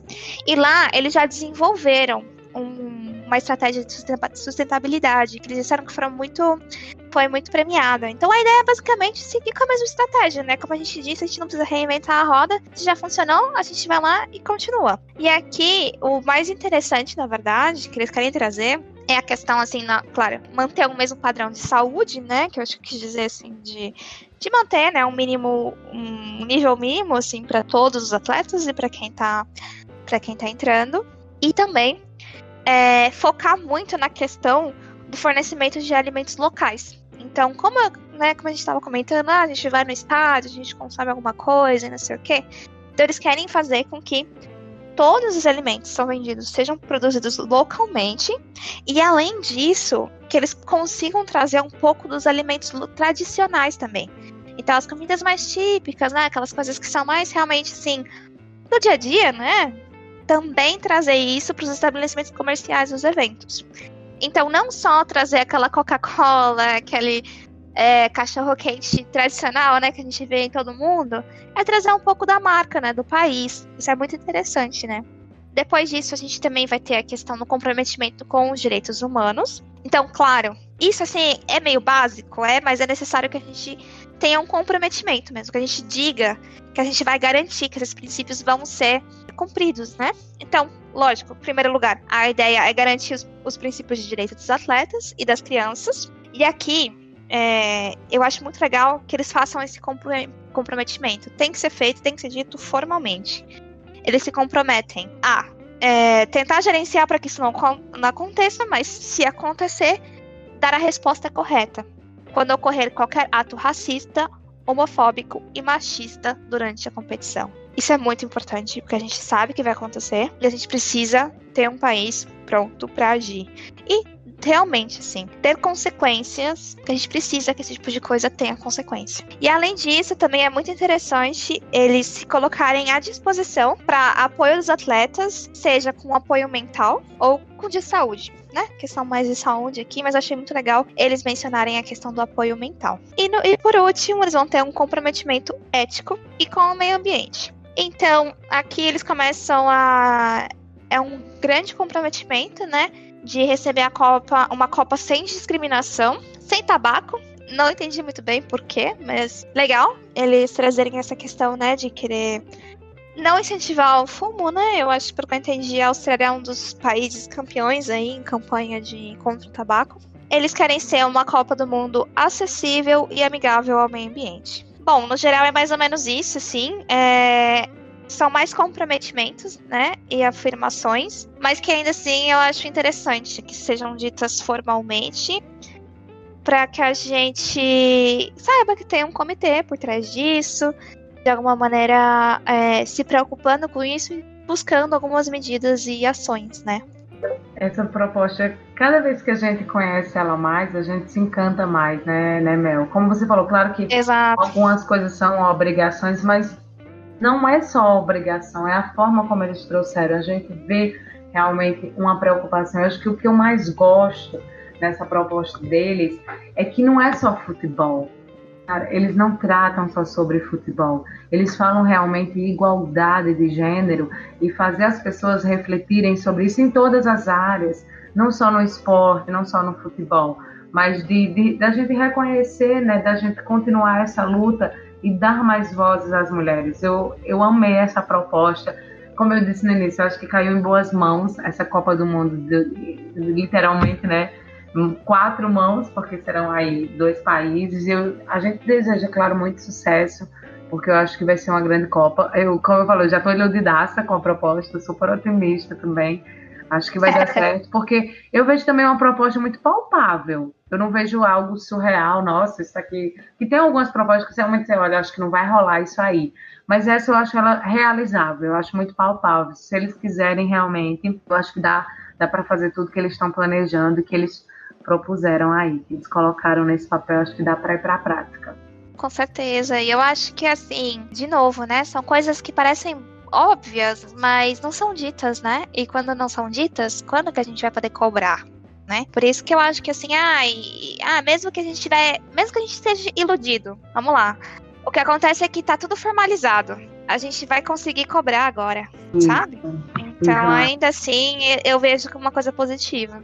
Claro, claro. Não, alguns pontos que eu queria trazer que de algumas coisas que eles prometem, né? é o estabelecimento de academias para as meninas na Austrália e aumento dos torneios das seleções de base e partidas.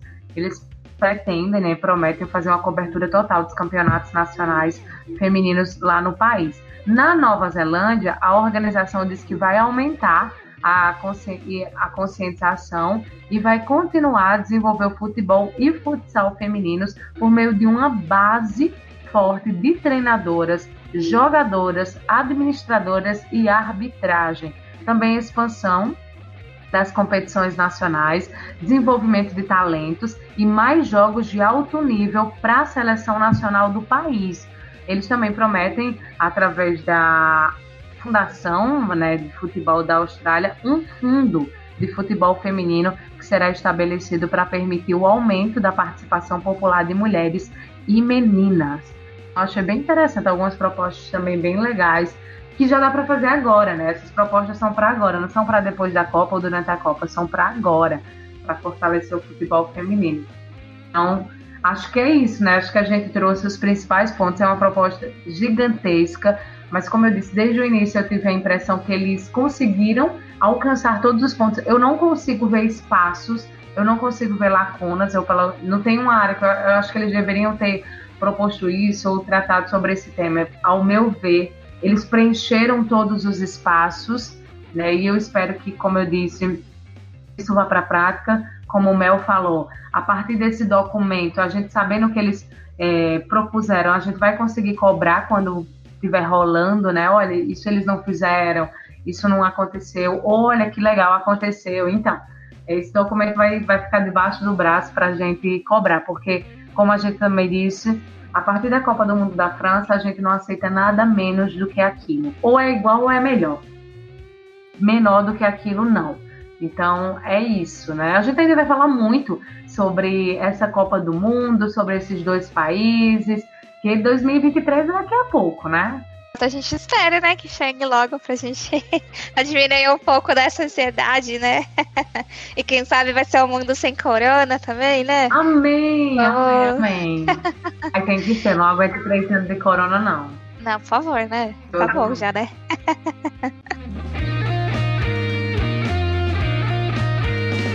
Mas é, mas eu acho que é isso mesmo, né? A nossa intenção foi trazer um pouquinho da proposta aqui. Eu acho que a gente tentou, de fato, assim, né? Trazer todos os elementos, porque a gente ficou realmente muito encantado. Por isso talvez o episódio estava um pouquinho mais longo.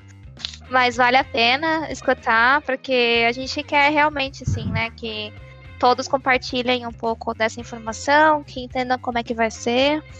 E a gente vai trazendo, né? Vai trazendo a cobertura das eliminatórias, né? E a gente vai aos poucos trazendo cada vez mais informação para a gente finalmente trazer essa Copa no nosso espírito, né? E o interessante assim de trazer essa proposta é porque, como eu disse, a gente não está falando só do futuro de 2023. Acho que muitas coisas que eles trouxeram nessa proposta, se, se o nosso, se houvesse uma preocupação realmente com o futebol feminino aqui no nosso país, o que eu não vejo né, na prática, mas eu acho que muita coisa que já tá ali já, dava, já dava pra gente fazer, sabe? Já dava para colocar em prática. E nem são, como eu falo, nem são coisas absurdas, mirabolantes. São coisas, por exemplo, essa questão de programas na escola, sabe? É uma coisa que a gente é tão falho quanto a isso. Enfim, mas vamos seguir, né? Vamos fazendo a nossa parte. Eu acho que falar é uma grande coisa também, e é isso que a gente faz aqui. A gente sempre trazendo esse tema para discussão. Então, Mel, obrigada. Os outros eu já me despedi. Obrigada, Elisa. Obrigada, Alixão e Duda, que já se foram, mas eu mando um abraço também. Acho que foi um ótimo episódio, né? Dá pra comemorar. Você saiu excelentemente como host. Adorei. Ah, relatora, obrigada. Né?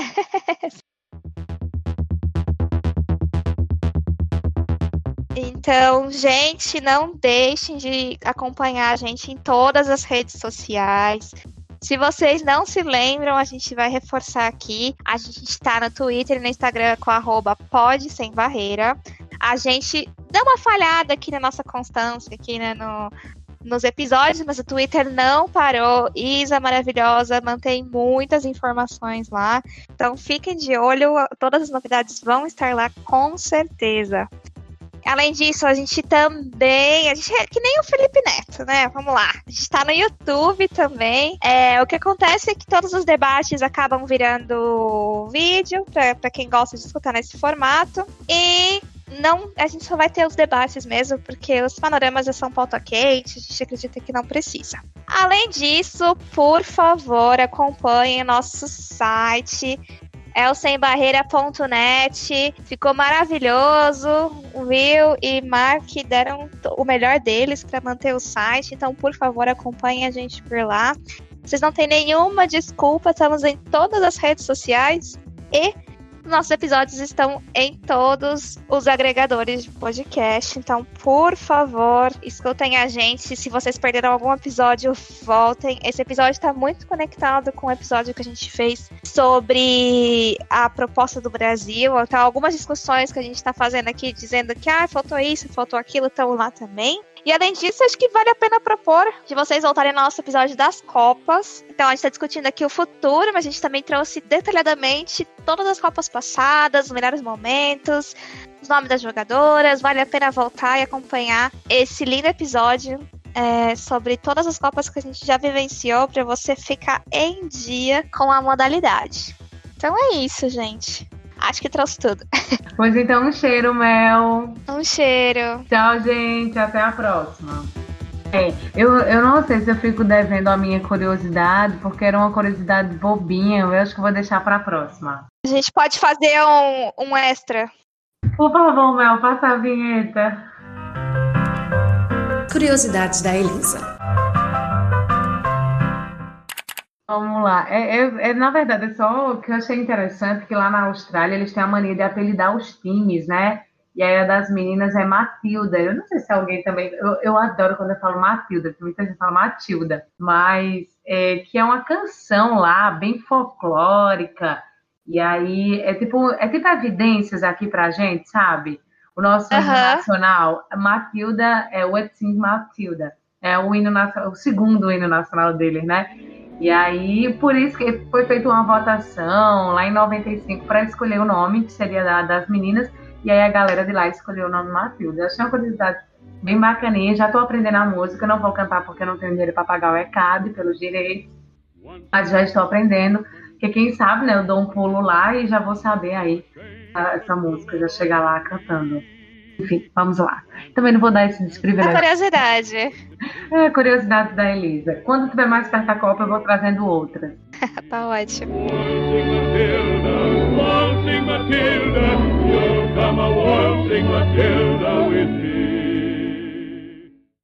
Este episódio foi produzido por Alisson Rodrigues, Duda Araújo, Elisa Marinho e Mel Caruso. Roteiro por Duda Araújo e Elisa Marinho. Edição de áudio e sonoplastia, Eduardo Willi. Trilhas musicais compostas e executadas por Marcelo Murata.